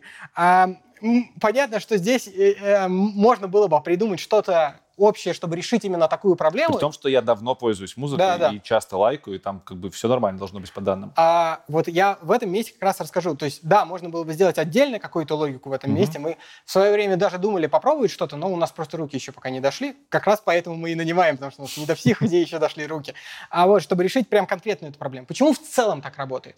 В целом работает так, потому что у нас есть постоянный пуш изнутри на то, чтобы делать более разнообразную музыку. Мы себе ее внутри, алгоритм построенный так, чтобы быть очень аккуратными. И если вдруг пользователь нашел для себя новый регион, какую-то новую музыку, никогда не пропустить ее мимо. А, вот так. вот. Вот, утверждение такое, что если пользователь, даже если в радио, он просто послушал какой-то там новый жанр или еще что-то, мы в прошлый раз сделали риск, угадали, то этот шанс упускать нельзя. Надо попробовать еще в том же месте, еще в том же месте. Потому что вдруг, ну, типа, вот, окей, мы в тот раз угадали, может быть, в следующий раз, когда возьмем что-то из, то- из того же жанра, уже не угадаем. Надо как-то пытаться контролировать. Но мы точно понимаем, что в том направлении можно поработать. Пользователь хоть как-то себя э, направил в том месте. И есть, очевидно, есть счетчики, например, в том, как часто пользователь слушает этот жанр. И, когда, и как недавно он это сделал. Очевидно, в этом месте э, рекомендации видят, о, так тебе можно было это рекомендовать. Ты вот никогда не слушал и не скипал, и не дизлайкал, а теперь можно. И ты видишь, изъявил явное желание, и, может быть, даже полайкал. Как этой си- ситуации избежать? Точнее, не избежать, как мне следовало бы поступить, чтобы у меня, допустим, эти ребята пропали из плейлиста дня? Просто скиповать? А, да, утверждение такое, либо дизлайкать, либо скиповать. Дизлайкать ещё- же, по-моему, нельзя, или уже можно? Можно, можно, Я просто не помню. Не, Знаю, не, точно лайк, можно. лайк можно поставить, в смысле сердечко? да. И дизлайк тоже точно можно. То есть дизлайки есть всегда и везде. Мы- Это мы окей. довольно жестко следим, Мгм. потому что мы считаем, что э, я бы был лично рад, если бы у нас было больше видов лайков. Типа, Не, не, нету, есть э, нравится и не нравится. Вот. а, и вон причеснутое сердечко. Ё-моё! А, э, Когда-то оно было Чувак. кружочком Да перечеркнутым. нет, ты открыл для меня новую вселенную. Все, я пошел, короче. Вот, в этом месте как раз все довольно просто. И еще проще, если это были только лайки, их проще разлайкать. Мгм. Поэтому это автомат там бы изменило бы. А, немножечко плейлист дня бы все еще попробовал бы их поставить, по причине того, что он бы увидел, что они были в прошлых плейлистах. То есть, соответственно, когда-то в прошлом он думал о том, что они могут зайти, и в этом месте, значит, что-то могло бы получиться. Но значительно слабее было Ну бы. все, теперь Мияги со мной навсегда. Хорошо. Э, Ты слушаешь Spotify? Я слушал Spotify, естественно. Когда особенно они вышли в России, я и до этого их выхода слушал, естественно. А вот... а- Зачем ты его слушаешь, если я- у тебя есть мне Яндекс Музыка? И смотри, утверждение такое, я не пользуюсь, то есть активно я пользуюсь именно Яндекс Музыкой, мне она просто удобнее. Ну, в этом месте мне и проще самому себе bug report отправлять. Не надо проходить большую цепочку в этом месте и там разбирать все списки, списки саппорта, которые я там часто читаю, типа, а у меня трек повторяется там-то, а у меня дизлайк в этом месте пролег и так, и, и так далее. Очень полезно на них смотреть, на эти сообщения, вот, но типа можно и быстрее, когда это в своем приложении. А Spotify я пользовался исключительно для того, чтобы понять, насколько сильно по-другому у нас выбраны некоторые константы, которые мы выбираем. То есть, очевидно, есть, например, константы, например, для плейлистов. Сколько треков одного исполнителя могут быть в плейлисте? Или сколько залайканных треков То есть просто анализ, грубо говоря, конкурента. В этом месте мне очень было интересно, из каких соображений, какие цифры они выбирали. В этом месте не все эти цифры, в принципе, я выбирал. То есть, соответственно, это часто бывало продуктовым решением, что нет, вот в плейлисте будет два трека от исполнителя. Все. Я говорил, хотелось бы три, по, нашим расчетам три, получается лучше. Давайте два. Это там продуктовые вещи. И там, когда мы смотрим там, запускающийся Spotify, который стоит по 4-5 местами, вот, эм, нам тоже было интересно. Я не хочу сказать, что кто-то лучше или хуже. Э, практика показала примерно следующее. Ты привыкаешь. То есть очевидно, что когда ты много пользуешься одним сервисом, пытаешься зайти в другой, ты сравниваешь прогретого пользователя в одном сервисе и холодного в другом. А во-вторых, очевидно, что даже если ты прогреешься там, ты прогрелся на других данных. Очевидно, что там в целом даже список контента, к сожалению, у нас Spotify немножко отличается. У нас есть треки, которых нет у них, у нас есть, наоборот, э, треки, которых нет у нас. Поэтому в этом месте все довольно банально. Э, Хочется посравнивать, хочется понять, как выглядит pipeline пользователя, Понятно. насколько им удобно пользоваться, если говорить о старте. Топ-3 вещи, за которые, по твоему мнению, стоит подписаться на Яндекс Музыку. Либо ну, стоит начать слушать Яндекс Музыку. Так, я бы ну, сказал, первая, наверное, вещь будет простая. подписка на Яндекс Музыку дает тебе все остальные преимущества плюса. Вот, очевидно, что ты сможешь после этого смотреть фильмы и все остальное, и все остальными привилегиями там пользоваться. Там и скидки будут и все остальное. Вторая вещь э, рекомендации. Мгм. Я считаю, что рекомендации у нас очень хорошие. Их можно ругать, а вот их надо улучшать. И там есть большие возможности их улучшать во всех сервисах. Я считаю, что там прям идеальных рекомендаций нет еще нигде. Вот. а, Но, по крайней мере, на мой взгляд, они очень хорошие Мгм. с точки зрения того, чтобы ты мог просто до того, что доходить, что это приложение может стать почти однокнопочным. Ты можешь просто сказать, включи мне хорошую музыку, и все. И в этом месте кайфовать. А третье, не знаю. Ну, наверное, удобно скачивать музыку себе в дорогу, когда ты хочешь. Можно Ну, взять. кстати, да, функция автоматической скачки вообще Да. спасает часто. Потому что в самолете очень удобно. Хотя, я не знаю, как сейчас, но у меня бывало такое, что без интернета приложение не открывалось. Должно Туп- тупо, тупо зависало на стартовом экране. Видимо, там какой-то все-таки проброс первоначальный есть. Либо Но был не- раньше, я сейчас не, помню. то Это было типа год назад, я Ну, то есть помню. я регулярно пользуюсь Яндекс Музыки в самолетах э, и так далее. Ага. Ну, год назад, сорян, до ковида. Ну, а вот, а в этом месте никаких проблем точно нет. Э, Смотри, кратко топ-3 вещи, за которые хейтят рекомендации в Яндекс Музыке. Насколько вы Ну, понимаете наверное, свои проблемы? топ-1 вещь будет а, самый громкий голос, который мы слышим, над которым больше всего работаем, это разнообразие. Потому что, к сожалению, мы слышим обе формулировки. Где моя любимая музыка? Куда она подевалась? И формулировку «А что ты мне ставишь все одно и то же?» А Вот. а, И, баланс между этими двумя группировками очень сложно совместить, поэтому мы сейчас там очень много работаем с тем, чтобы, на мой взгляд, улучшаться в этом месте. Второе...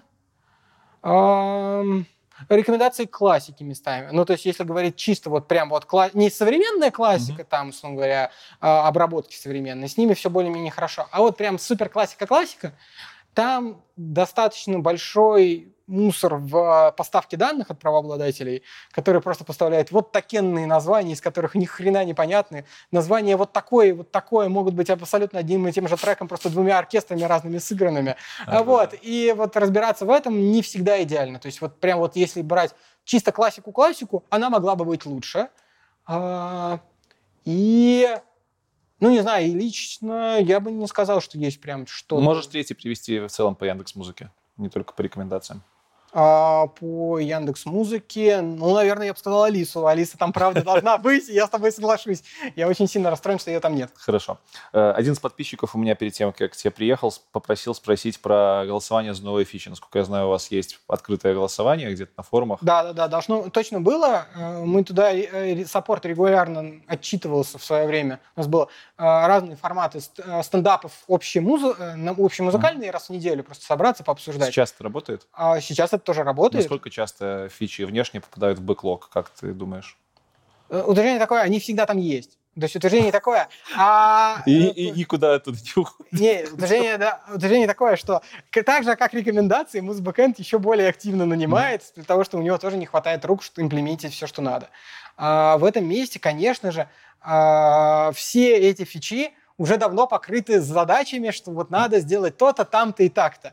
А, и это все довольно хорошо. Есть некоторые фичи, которые непонятно, как делать, когда там сложные требования, но в целом большая часть из них видит так или иначе продукт. Да, медленнее, чем хотелось бы, мне тоже местами там, условно говоря, таймер э, сна, что приложение отключит играть музыку через полчаса, его делали полгода или с не год.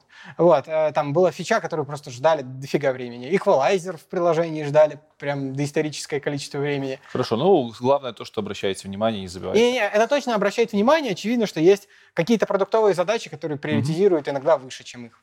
Если бы ты родился во времена, когда не было электричества, кем бы ты мог стать? Математиком. Очевидно! Хорошо. И какой бы ты себе совет дал, когда поступал в университет, если бы мог, сейчас, со- с, с текущим опытом? С текущим опытом... м,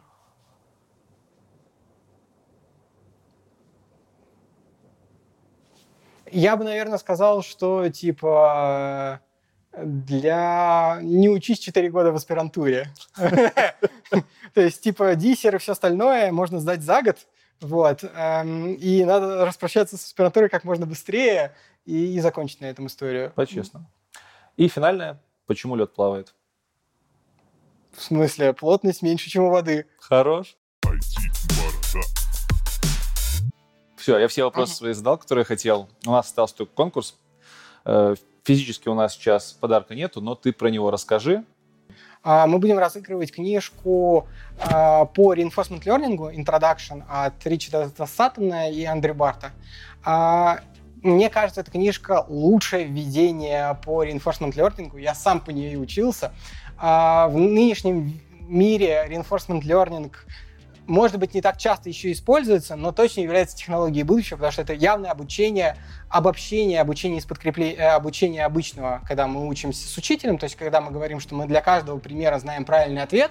Например, мы говорим, что мы знаем, кошечка это на, на картинке или собачка. Мгм. Но когда мы говорим, например, а какой правильный ход в шахматах следующий, мы бы хотели научить машину играть в шахматы, но мы не знаем правильного хода. И в этом месте мы хотели бы научить машину играть саму. Мгм. И в этом месте как раз вот постановка задачи, когда мы учим машину играть саму, или, например, мы учим ей управлять а, охлаждением в каком-нибудь дата-центре, когда она может включать или выключать вентиляторы, это ее действие, которое она может делать. Это агент, собственно, делающий действие. А ревордом является, собственно, счет за электричество и количество сгоревших стоек с разными лосами. Вот. И в этом месте ее цель минимизировать так, чтобы не было перегрева стоек, ну и, соответственно, минимизируя при этом кост. Все это ты поймешь, если прочитаешь книгу? Да, и все это можно понять, если будете читать эту книгу. Четко. Э, окей, значит, эту книжку мы разыграем э, за комментарий. Пожалуйста, в закрепленном комментарии напишите Uber фичу, которую нужно внедрить в Яндекс Музыку, чтобы она с этой фичой сразу же обскакала вообще всех-всех-всех конкурентов. И, короче, надобность конкуренции просто отпала. Вот эту вот лучшую фичу Да. мы выберем Выберем. и подарим книжку. Обязательно. Все, спасибо еще раз, Даня. Спасибо тебе. Даня Бурлаков, рекомендации Яндекс Музыка. Вам спасибо за то, что посмотрели это видео. Обязательно задавайте ваши вопросы. Контакты для вопросов мы оставим. Это будет, скорее всего, e-mail, либо можем, не знаю, у тебя Твиттер публичный. Не, не, имейл, имейл Хорошо, проще. все. E-mail оставим. Обязательно подписывайтесь на этот канал, если этого еще не сделали. Ставьте лайки, можете ставить дизлайки. На самом деле это все одно и то же. Это работает на продвижение. Обязательно подписывайтесь на Телеграм. В Телеграме будет много ссылок по тому, про что мы сегодня разговаривали. Ссылочки тоже мы скинем. Все, всем спасибо, всем пока.